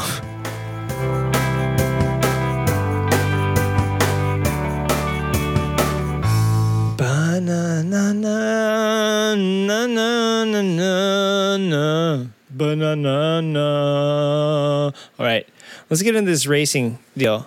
And actually, you guys, if it's uh, you guys can hear that fan. I'll turn it off for you. I, I don't think I need to cool the bike off anymore, but it, it's actually blowing hot air. It was blowing hot air uh, that was already hot around my garage, but it was also blowing hot engine heat onto me. So I'll be right back. I'm going to go ahead and turn this off for both of us. All right, there we go. All right, all right, back. We are back. We're back. Yes, we're back. And no fan noise. Now the studio is very quiet, like it should be, and this is how the, every recording should sound. Just my voice coming in and licking your eardrums. All right, that was disgusting. All right, everybody. So let's get into some real racing, which I know nothing about. And one of these days, I might go ahead and just make up some race results. You wouldn't know, would you? Uh, so, talking about Moto America and talking about Roger Hayden departing. Um, I did a little. I watched Moto America this weekend. Uh, I watched at least one of the two rounds from every race at the uh, Sonoma Raceway, and I just want to give a big shout out to Kat from uh, Motorcycles and Misfits podcast. Saw on her Facebook page that she was up there. Maybe It was Recycled's Instagram. Somewhere I saw a picture of her up there being a little uh, Law girl. And um, the Writer's Law guys also, I think, sponsor the dudes from Broto GP. So if uh, there's another podcast you want to check out about American road racing, check out uh, Broto GP, dude. So, hey, Sonoma, it was really cool watching this race just because it is in America and I don't have to subscribe to a crummy sports package on cable to get it. Uh, I'm really, really happy with beIN Sports USA. I don't know how we would continue this model where you offer a free product and nobody pays for it and it, you know you make money off of that. I'm sure they're selling advertising at some some level. I don't know. Ask me how to run a podcast. You know, same sort of thing. But uh, to get to the racing part of it, I enjoyed, thoroughly enjoyed the racing and uh, the super sport. Uh, watching some of the super sport stuff, I gotta say we've got some real talent in super sport. And unfortunately, though, I'm not going to badmouth any any of the stuff that we're trying to get established here. You don't you don't establish stuff by bad mouthing it, but a little uh, constructive criticism here. I don't know where these guys are going to go, and um, again, referencing Two Enthusiast podcast, they ha- they always make such good points when it comes to American road racing. Where the heck is JD Beach going to go? How long can that fool ride a uh, super sport for? You know, and where's he going to go to? And what's he going to do after you know, say he does get a, a super stock ride, where's he going to go after that? You know what I'm saying? Like W, he's he's going to age out of the class. Um, so get that cord off of there real quick. Did you guys uh, see that? So anyway, yeah, it was really cool watching the watching the racing and watching these guys that I love and knowing that they're local heroes and like I could go see these races when they come through town. It's amazing. It's totally amazing. And the racing action, uh, although albeit MotoGP was very close, I heard this weekend. And I heard that uh, Lorenzo just edged Marquez out. And Marquez, of course, a world, you know, he's a, a crazy, crazy um, accomplished kid at just 25 years old and some few months or whatever days. Um, crazy, crazy. I read some Cycle World stats on this guy. But uh, we got our own people here doing some of the same sort of stuff, you know, within our within our country, and that have raced. I mean, you look at Josh uh, Cameron Beaubier; He went to, over to GP or Moto 2, I cannot remember, but um, I think it was Moto 2 and was going to get a GP ride. It only lasted a year. I think it's the same year, you know, Ben Spies was going to go over. We had we've had a whole bunch of guys go over there where the were capable and now we got them here in our own backyard and they're struggling just to make rides, you know what I'm saying? And there's no room for a move. It's kind of like working at a garage door company with your dad. You got to wait for him to die before you move up to president and CEO. So we don't we definitely don't want the sport to die and the racing I am telling you is so good and the fact that you can stream it uh, the different rounds and then go to one when it comes through your part of town is even more amazing because you can stay engaged. I think that's what it's all what it's all about. Sounded like the whiskey goblin got my tongue for a minute. Is that recording? Yeah, you're having some audio issues here, guys. It's getting hot up in here. Things are going to start acting up. Uh, but yeah, here's something I, I, do have to say too. I've never been. I mean, I don't know any of the guys in Moto Two. I don't know any of the guys in Moto Three, but I do know that when I see those races, they're fun to watch. Same thing with the Moto America stuff, and you can't really stream. You have to have like a, a three hundred dollars season pass to be able to watch MotoGP stuff via the MotoGP website beIN Sports USA, my friends, is free. And if you're listening in Australia right now, and you, I don't know how your guys' stuff works over there, or if you're one of the few people from the UK listening to us right now, uh, yeah, I don't know how all that stuff works with your packages and how much your cable is that you're paying for. But if you go to beIN Sports on YouTube, they stream the American stuff live, and there's a lot of soccer on there too or football. So yeah, it's just it's amazing to be able to see this stuff and to see the type of racing that you get with these other like premier series that you have to pay like eight thousand dollars to watch every year. And um, like I was saying, I don't know anybody in Moto 2 and Moto 3, but the junior class, which is basically Moto America's um, up and coming class, are racing three, mostly 300s Ninja 300, uh, Yamaha R3, KTM 390, and maybe Ninja 400s actually. Yeah, I think the Ninja 400s power to weight is like the same as the the three and the two. So I mean they all they all equal out, but there's probably even like some CBR 300 RRs in there and um, yeah, like everybody can be. There's so many man- possible manufacturers in that class if you think about it, and um, so it's it's interesting to watch, and it's amazing to see these guys doing what they're doing, and the battling is this close. It's like when you're watching the AFT races this year, and Jared Mees runs away with it. It's no fun, but when there's somebody right on his, or you know, in the twins, when everybody's stacked up, and it's like, or not the twins, the singles, everybody's stacked up there at the end and it's like a four way fight for first. That's incredible to watch. And sometimes I like watching these slower displacement, not premier class races because the actual racing's better. And um, yeah, I don't know. I don't know what to say about it. But I do have to say that I, uh, this Ashton Yates kid, who's uh, in the junior class. He's a guy to watch. And there's a dude named Dumas or Dumas that was in first place. And I think he edged him out uh, God, he was like ripping. And these kids aren't little. I mean, they're on smaller bikes, and you can see how tall some of these guys are. They use their their weight against them when you're on a smaller bike and, and your height and stuff. Um, it's harder to tuck. So the speeds, the speeds are not incredible. And the speeds aren't mind blowing, but then again, I watched a dude crash. I think it was the uh, Dumas kid crash, and um, basically stood back up and got you know he was walking. He walked off the track. So the crashes are crashes on 300 cc's. So they're not like there's nobody breaking their neck and doing cartwheels and all that gruesome stuff that you see with these bikes that are doing like 300 miles and and and or 300 knots uh, per foot um, down the, the, the racetrack. Or um, you know the GP they go up 200 some odd miles an hour. You know, and when they get in off, it's not pretty and so these slower bikes, they crash, they live to ride the next day. You know what I'm saying? And um, it's also cool to see people like in uh, I both races this weekend in the super stock class. Uh, I think Cam Beaubier won, and he was fighting Elias and Hayden in one round, and Herrin and uh, yeah, he came out on top, did some tricky moves, and the racing was close in that class as well. So it doesn't just take the youngsters on the small bikes to be, you know, equally matched. The big bikes are just as competitive. Lots of last uh, corner passes and tries and fails. And um, when you see that in MotoGP, it's like, oh my god! But it, unfortunately, it's just like watching a soccer slash football game uh, against two teams that are either really dis- disparate, right? Where one is like uh, super good and they're just wailing on the other one, or they're both just like low, low, um, I don't know, low action sort of thing, and it's no fun to watch. You know what I'm saying? So it's just interesting.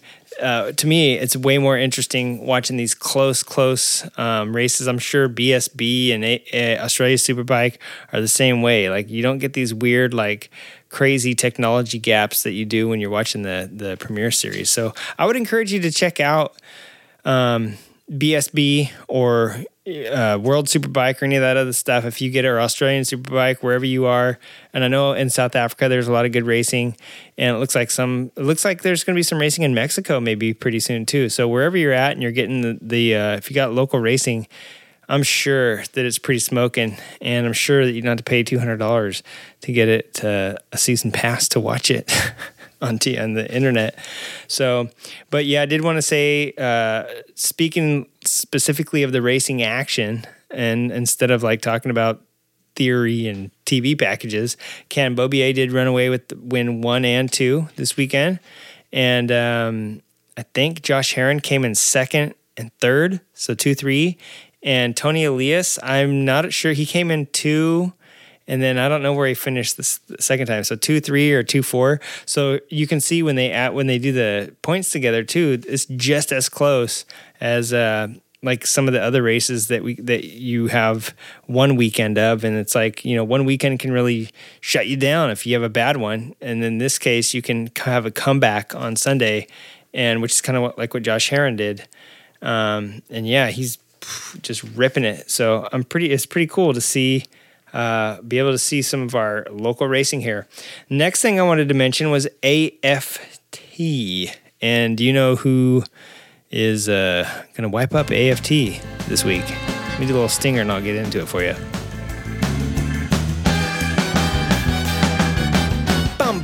totally unnecessary to do a stinger, but I felt obligated because it was sitting right there in my track. so, um, yeah, who's AFT? Uh, this week was really busy. We had a lot of a lot of racing and uh, hooligan triple crown stuff going on. Sturgis being this week, you know, they had that weird. Every Sturgis is like the weird midweek race. So the Buffalo Chip, uh, the TT King, Mr. Henry Wiles did not fare so well.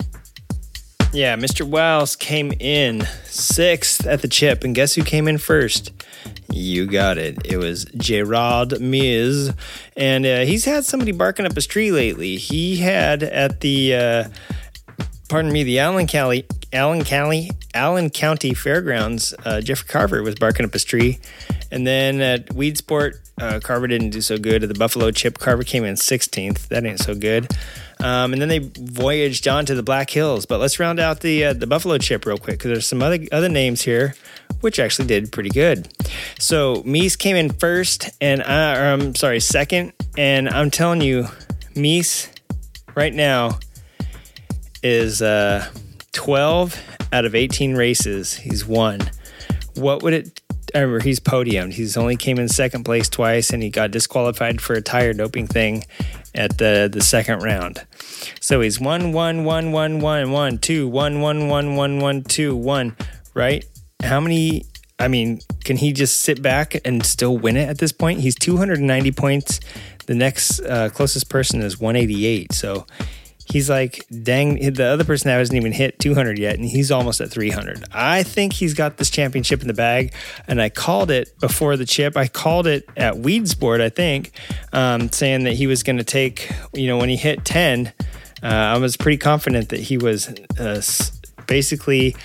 Um, statistically, even if he finished a couple things poorly, uh, had has it in the bag. You know, I, I should work out the points to what he'd have to come into, but it's like at race 14, he'd probably have to come in you know, and not competing in the other ones. And the further they go down the line, the less that chance is of happening because he's going to keep podium. So at the, at the Black Hills, I'm sorry, at the Buffalo Chip, he came in second. He was displaced from the top spot by Jake the Scorpion Johnson, and I believe I already mentioned that on the uh, the last episode, but it had literally just came out. And uh, then they raced that weird midweek race, which is the Black Hills Speedway. And uh, Mees took first there. And uh, the man on his heels, Carver, took second again. And uh, we had Coolbeth up in fifth place there. And uh, Briar Bauman, for as much as we've been hearing his name this this year, and he's getting fourth, he's been off the podium like four four or five times. He's been on the podium one time even though we've been hearing his name a lot and he's been chasing people down left and right he just he's had some hit or miss you know and so he's been off the podium so he, he's not doing as good as i thought he would he's in sixth place right now he's behind brad baker who has a spinal cord injury so brad's still kicking it in fifth uh, after this weekend he will quickly go down the charts um, but Mees is still sitting in first after the Black Hills half mile. And uh, Jeffrey Carver Jr. is now sitting in third. He's had four podiums, well, four second places, and a first. He's the only guy to knock Jared Mees. Uh, that was at Springfield. He knocked him off, and Springfield's going to be coming up again in a couple races this weekend. Tomorrow, we have Peoria, and we'll see if Henry Wiles can come back. I'm surprised that the Buffalo Chip he did so poorly. He got sixth. Um, at Daytona, he got third. And uh, yeah, so we'll see if he can improve, keep his record at Peoria. I think this will be 14 for him at Peoria if he wins.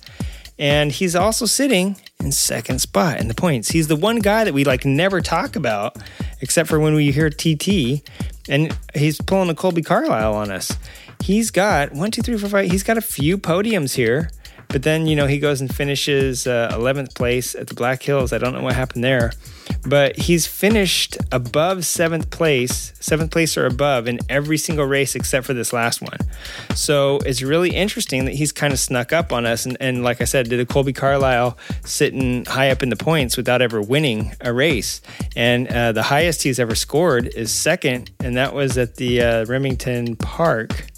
And um, what what track was that? Was that the Remington Park? I think was um, OKC or something like that because the Kansas City Remington Park I think was OKC. So Oklahoma, I'm not 100% sure. Um, but yeah, so he's snuck up there, and I was expecting to see, you know, we always hear Sammy Halbert, Briar Bauman, Brad, uh, Brian Smith, you know, Brad Baker. You always hear these names, and here, handsome, they call him Hammer and Hank, but I'm going to call him Handsome Henry. He he's sneaking up there, sitting in second place, and third place from almost dead last last year is Kenny Coolbeth. I cannot think of a better way to go out and in your uh, illustrious career as one of the most winningest current racers until Jared Mees kicked your ass in that field this this uh, season by winning almost every race. But Kenny Coolbeth uh, going out fourth in points this year, like that's pretty cool. And Carver, another guy who's been like wreckers or checkers. He's got a 15th, a 10th, and an 18th, and a 10th, and a 16th, and somehow he's still kicking it up there in third place. And that's because he's got enough seconds and that one first to put him up there. Um, so despite all those bad starts uh, or bad finishes, he's got quite a good ones to even him out. And uh, Briar Bauman, Chad Cose, Sammy Halbert, Brian Smith, and Davis Fisher rounded on the top 10. So uh, Sammy Halbert is the only factory Harley Davidson uh, above the top 10. Jake Johnson's sitting in 11th, Robbie Pearson, uh, Jared Vanderkooi's in 13th, and Braden Robinson's 14th. So those guys are out of the top 10. Uh, at least they're in the top 15. But I mean, dude, there's only like 20 some odd dudes in this class, right? Oh boy, I was totally wrong. There's almost 40, but these are uh, those, that includes like regional dudes. So yeah, it's going to be an interesting year. I'm calling Jared. I'm still calling Jared Mees for the the win. You know, for the taking the title this year in the twins class, and it's cool to see. I don't know who's going to you know Henry Wiles would really have to flub it up, but he is only like 30 points ahead of Carver. So, in all actuality, I guess it could be, uh, depending on how Carver races. Carver's been doing super good this year. And like I said, wreckers are checkers. And when he's getting the checkers, he's finishing just as high as um, Wiles is. And uh, as we saw in the X Games, he can he can mix it up really good as long as he kind of holds on to it there. But um, yeah, it's just really interesting um, to see where he's going to finish this year. I'm pretty excited. So this is going to be an exciting year. Uh, a lot of upcoming names that are going to be at the top now, where before it was like Halbert was always up there, and um, Jethro Halbert was. I forget how high he used to score, but you know him and Sammy were always names to watch out for, along with Kenny Coolbeth and uh, Jake Johnson and stuff like that. So we're seeing changing of the guard. Um, in the singles, uh, I would like to say that Shayna Texter, she took first at the Black Hills. Surprise, surprise, she didn't race the Buffalo Chip. Um, surprise, surprise, she also didn't race Daytona and I doubt she's going to race Peoria. I have no idea. She's just not a single or uh, she's not a TT girl. You know what I'm saying? Um, but she's sitting in third place. She is quite a ways out of first. Uh, Dan Bromley, surprise, surprise. Dan Bromley heard his name a little bit last year. Wham! This year he's 230 in the points. He is uh, how many points? That would be like. 60 points behind Mees, who's uh, winning the twins. So him and him and Dan Bromley have uh, equitable records here. So Dan Bromley wiping it up the singles class. Um, Flying Ryan Wells came from out of nowhere to come up into second because he Carlile we thought would uh, would do pretty good, and he's had a, a, first you know last year's champ had that terrible crash at Daytona. Uh, he didn't even do the. Um, uh, Turf Paradise. I think that was the the race in Florida. I think somewhere down south and um, came in 17th at the uh, the Allen County right before Weedsport. So he just did not do very well. Um, at the Buffalo Chip, he came in sixth. The uh, Black Hills half mile came in seventh. So he's just not, he's placing where he did last year, but he's got those few, he's got a miss and he's got a few really poor. Um, I mean, 11th is his best worst, but 11th, 18th, and 17th, and then a couple misses. That's knocking him off his game and uh, letting the other people who have stepped up their game so that he didn't do that to him again this year just take over. So in the singles class, Bromley, Wells, Texter, Carlile, Morgan Mishler, Jesse Janisch, Brandon Price, Kevin Stallings, Oliver Brindley, and Tristan Avery rounding out the top 10.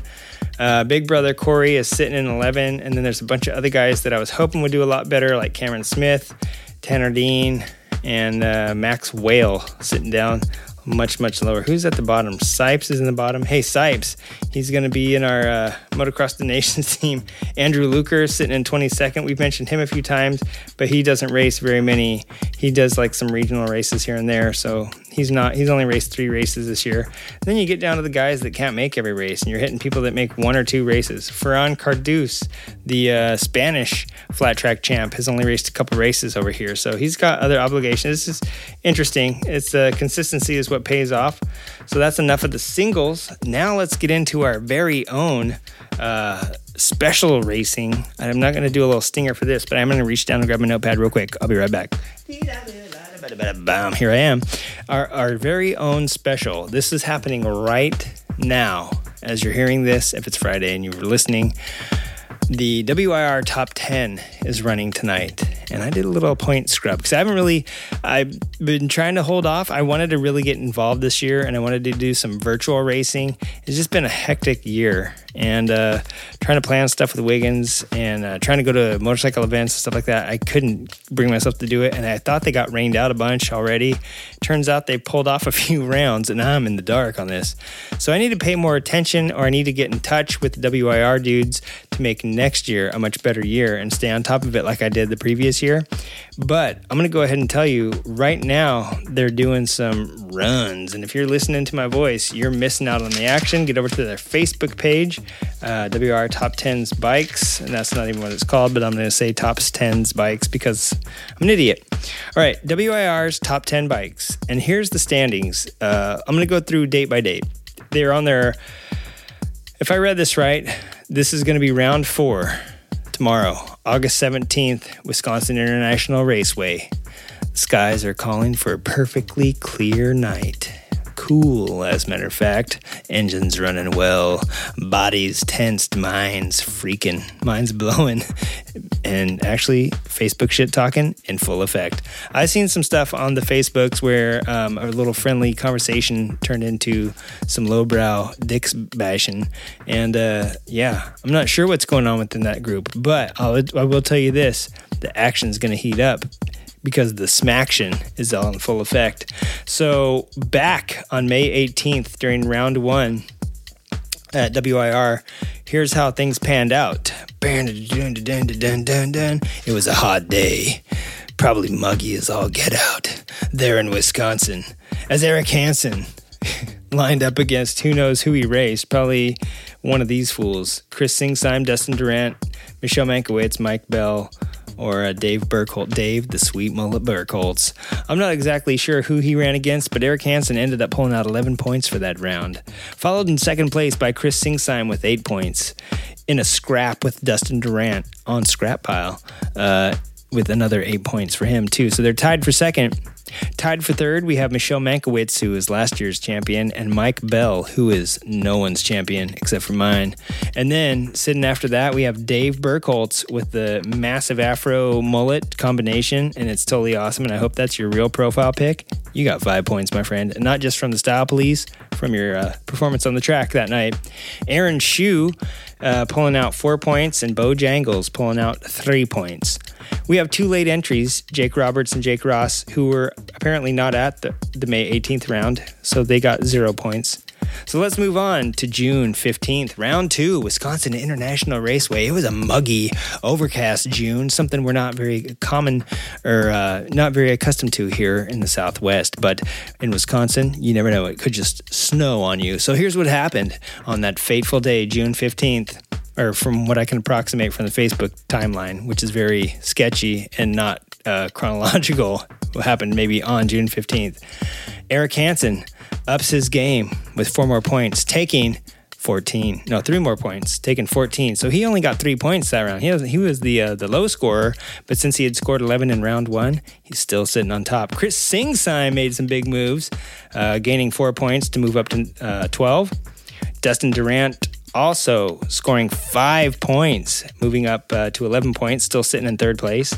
Michelle Mankiewicz scored three points and she moved up. Uh, well, she's still sitting in fourth, still tied with Mike Bell. What the hell? And Dave Burkholtz scored four points, uh, moving up to ninth. So there's a three way tie for fourth place between Michelle, Mike Bell, and David Burkholz. What the hell? Now, Aaron Shu, he scored three points, moved up to seven uh, for round two. Bo Jangles sitting at three, so I don't know if he didn't compete in round two. Um, but latecomers Jake Roberts and Jake Ross scoring four points and three points, respectively. Now, June 15th, that was a fateful day because some people moved up and some people stayed where they were.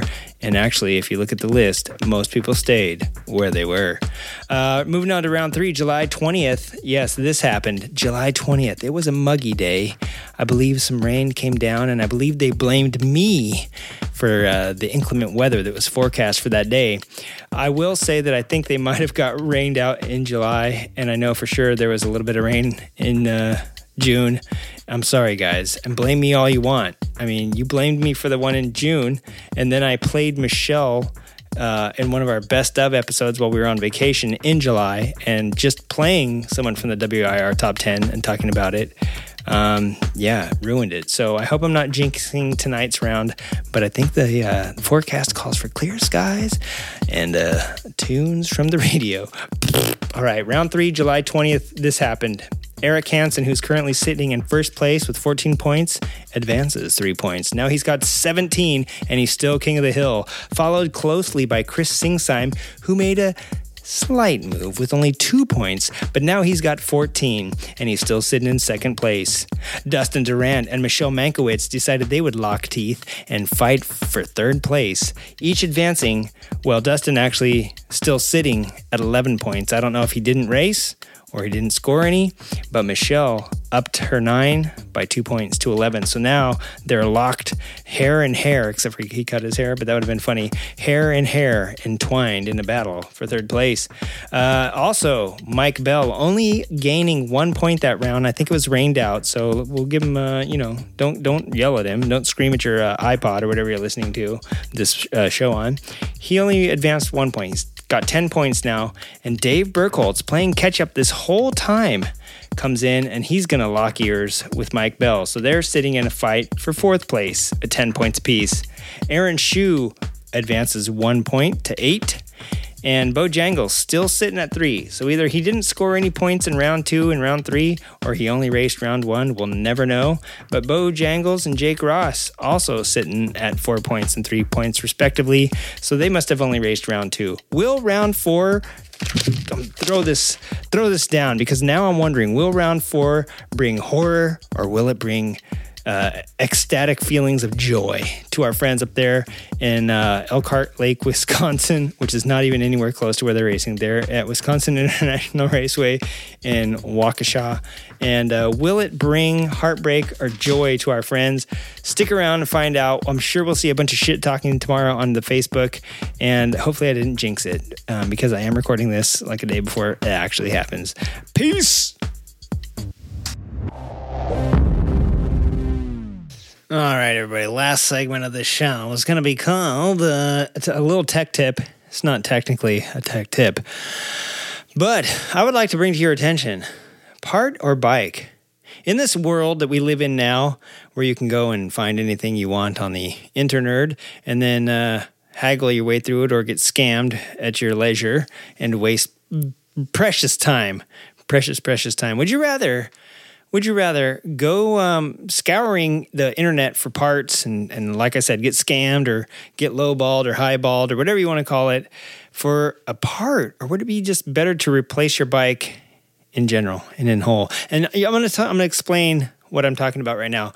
I've been looking at some um, online part catalogs and MSRPs and looking at things. You know, I've seen, I got this weird little category catalog of things in my head, how much certain things cost. I'm like, oh, geez, I remember that thing cost as much as a used DRZ.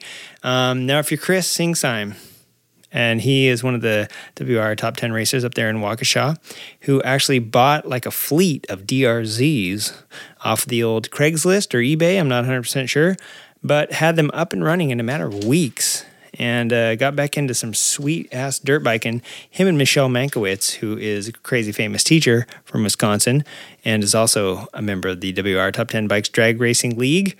Uh, she and him have been going exploring on these DRZs, and for the grand total of like less than than he would spend if he charged himself parts and labor for fixing his dumb race bike for one weekend, he has a whole fleet of off-road uh, sleigh machines. Now, this is going to be called part or bike. Would you rather replace a part or just buy a bike outright from some chump on the Craigslist? Now first part is coming to us, and these are going to be newer. Of course, not going to be like a, a Bolt from a 1980 something or other, but uh, this is a 2017. I figure there's some of you out there that probably have a, a brand new bike that you're super proud of. Um, 2017 CBR 1000 RR. Yeah, you let your buddy borrow it. Well, or let's just face it, you you were driving a little under the influence of some 3.2 alcohol down there in Utah and you drove it into the back of your own truck, which had the bed down, and it smashed the headlight. Guess what, my friend? That crummy, uh, that that worthless street bike now. So now that you can't even drive it on the street because there's no light, and you can't drive it past the sunlight, which is going to be leaving us here pretty soon. Um, one thousand and forty-six dollars for that headlamp. What do you think of that now? Would you be better off buying a new headlamp? That's MSRP. I'm sure you can get it an aftermarket one somewhere else. I'm just saying this is MSRP prices, folks. Don't get your panties in a wad. Are you better off paying MSRP for that part or maybe even like a little bit of markup? Or are you better off going online and buying yourself three, you can't buy three, but you can probably buy two brand new Coleman scooters, which Wiggs and I talked about on an episode where we were talking about like mini bikes and stuff. Brand new. Actually, that was one of our challenges, the cheapest bike, um, cheapest I don't know, pit bike or something. And uh, we only had $300 or $400 to play with. Brand new Coleman from Walmart. Cost you three something out the door. So you can buy two of those for the price of very precious CBR headlight.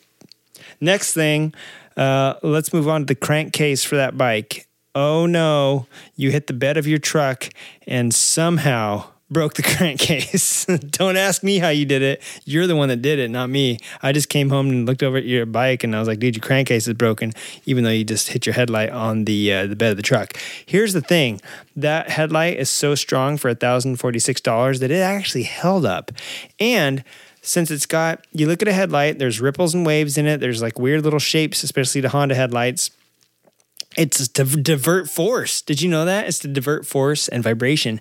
And what it did, it was it diverted all that force and vibration around your bike and around you, and it kept you safe from harm and crumpling yourself and crumpling your bike. And heck, your your truck uh, tailgate didn't even get a dent on it. Isn't that great? It was down, and your bike ran into it. It didn't even dent the top of it. Still opens fine. I mean, I can't believe it, but I can believe that all that force, if Nikolai Tesla were alive, he could explain to you the vibrations that happen through everything and uh, vibrated it down and hit your crankcase at such a frequency then it blew it apart, and it blew the it blew everything apart, spilling your bike's guts all over the floor just by the vi- the frequency of the vibrations that were sent through your bike by hitting that crummy Chevy tailgate. I'm telling you, friend, get a Dodge.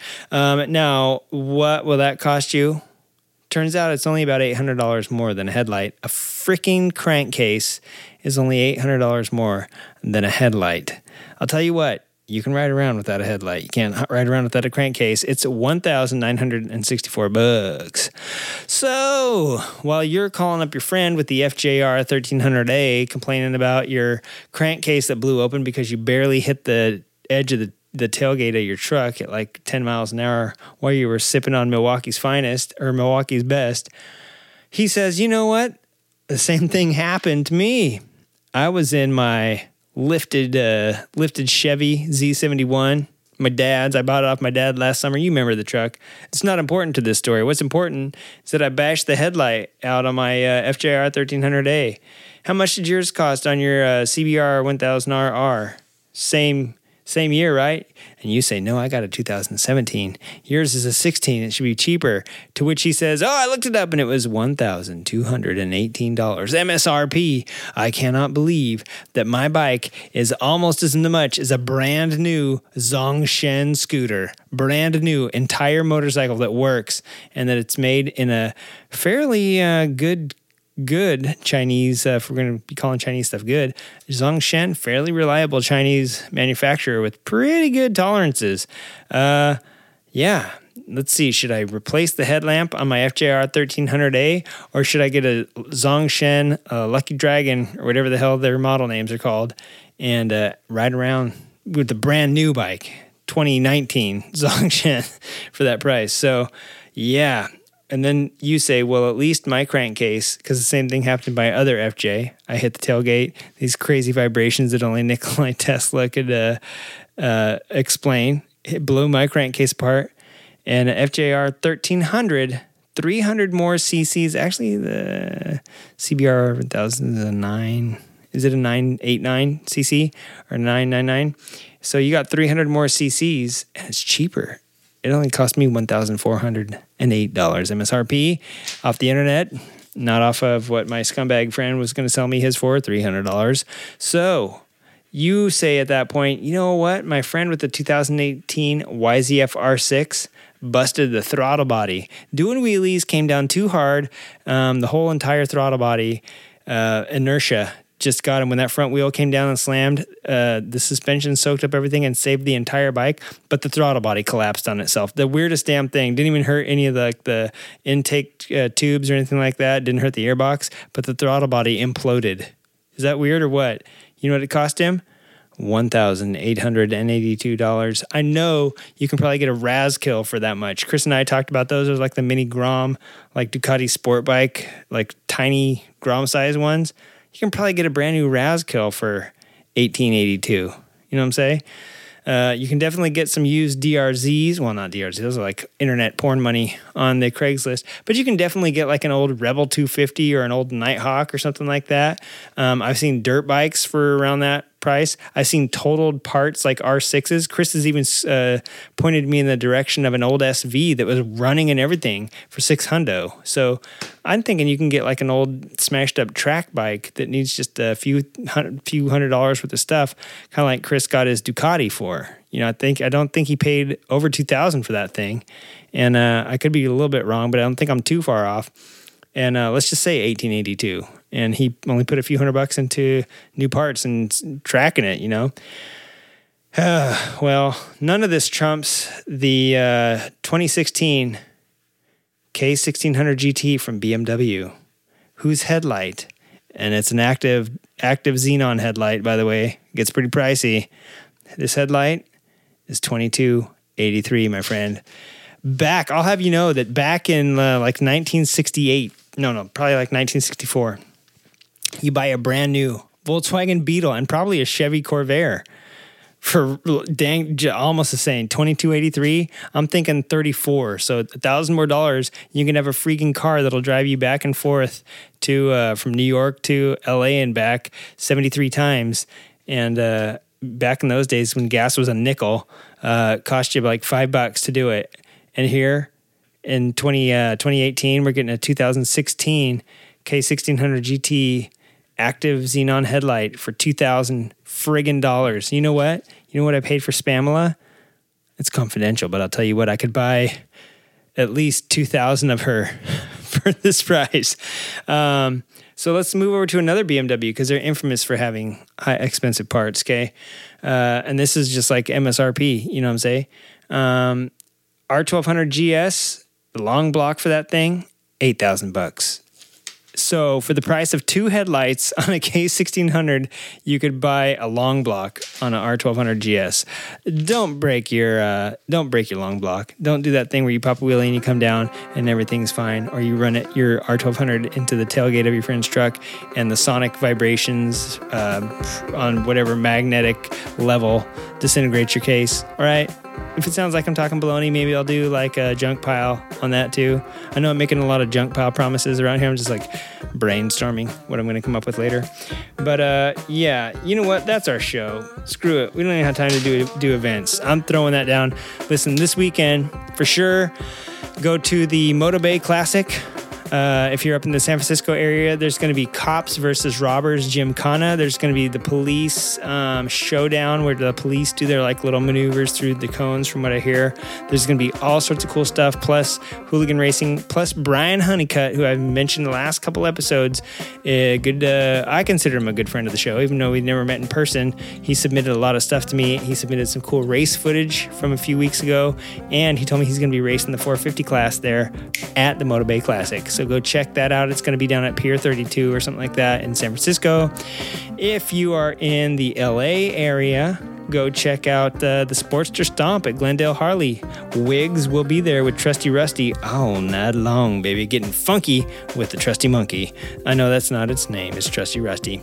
If you're in the mood for some psh bikes and whoosh bombers, and I myself just spent some time at the Smithsonian Air Museum, a couple of them in DC when I was there, I'll be once again perusing the uh, the bikes out at the Lyon Air Museum, and there might be some motorcycles there. It might just be the Bikes and Bombers Rally. So go check that out. And uh, you may see some other cool people there that we've met in the past, like Brad Petruchik, Skeeter Hornacek, and uh, the whole cast and crew from Orange County Harley Davidson. If you are going to be, oh no, time's up, late. Hey, everybody, thank you for listening to this week's show. Thanks for listening to me blab. Next week, I guarantee Wiggins will be back. If you'd like to become a patron and uh, get in on some of the stuff that I have planned for our patron members, go over to www.patreon.com forward slash creative riding and uh, look and see. We have levels for everybody from $1 all the way up to $150 if you're a nut. Also, if you'd like to leave us a review in iTunes, SoundCloud, Stitcher, or wherever you get your podcasts at, or just write uh, anything on your best friend's hood of his car, go ahead and do it. Tell your grandpa about us. They might like something that we have to say because we're really raunchy old dudes.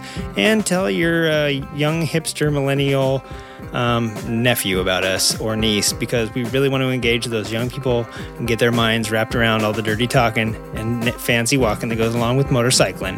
Get them involved, get them in the uh, lifestyle. All right. Have a great, great weekend. Happy Friday. I hope it doesn't rain on WIR late.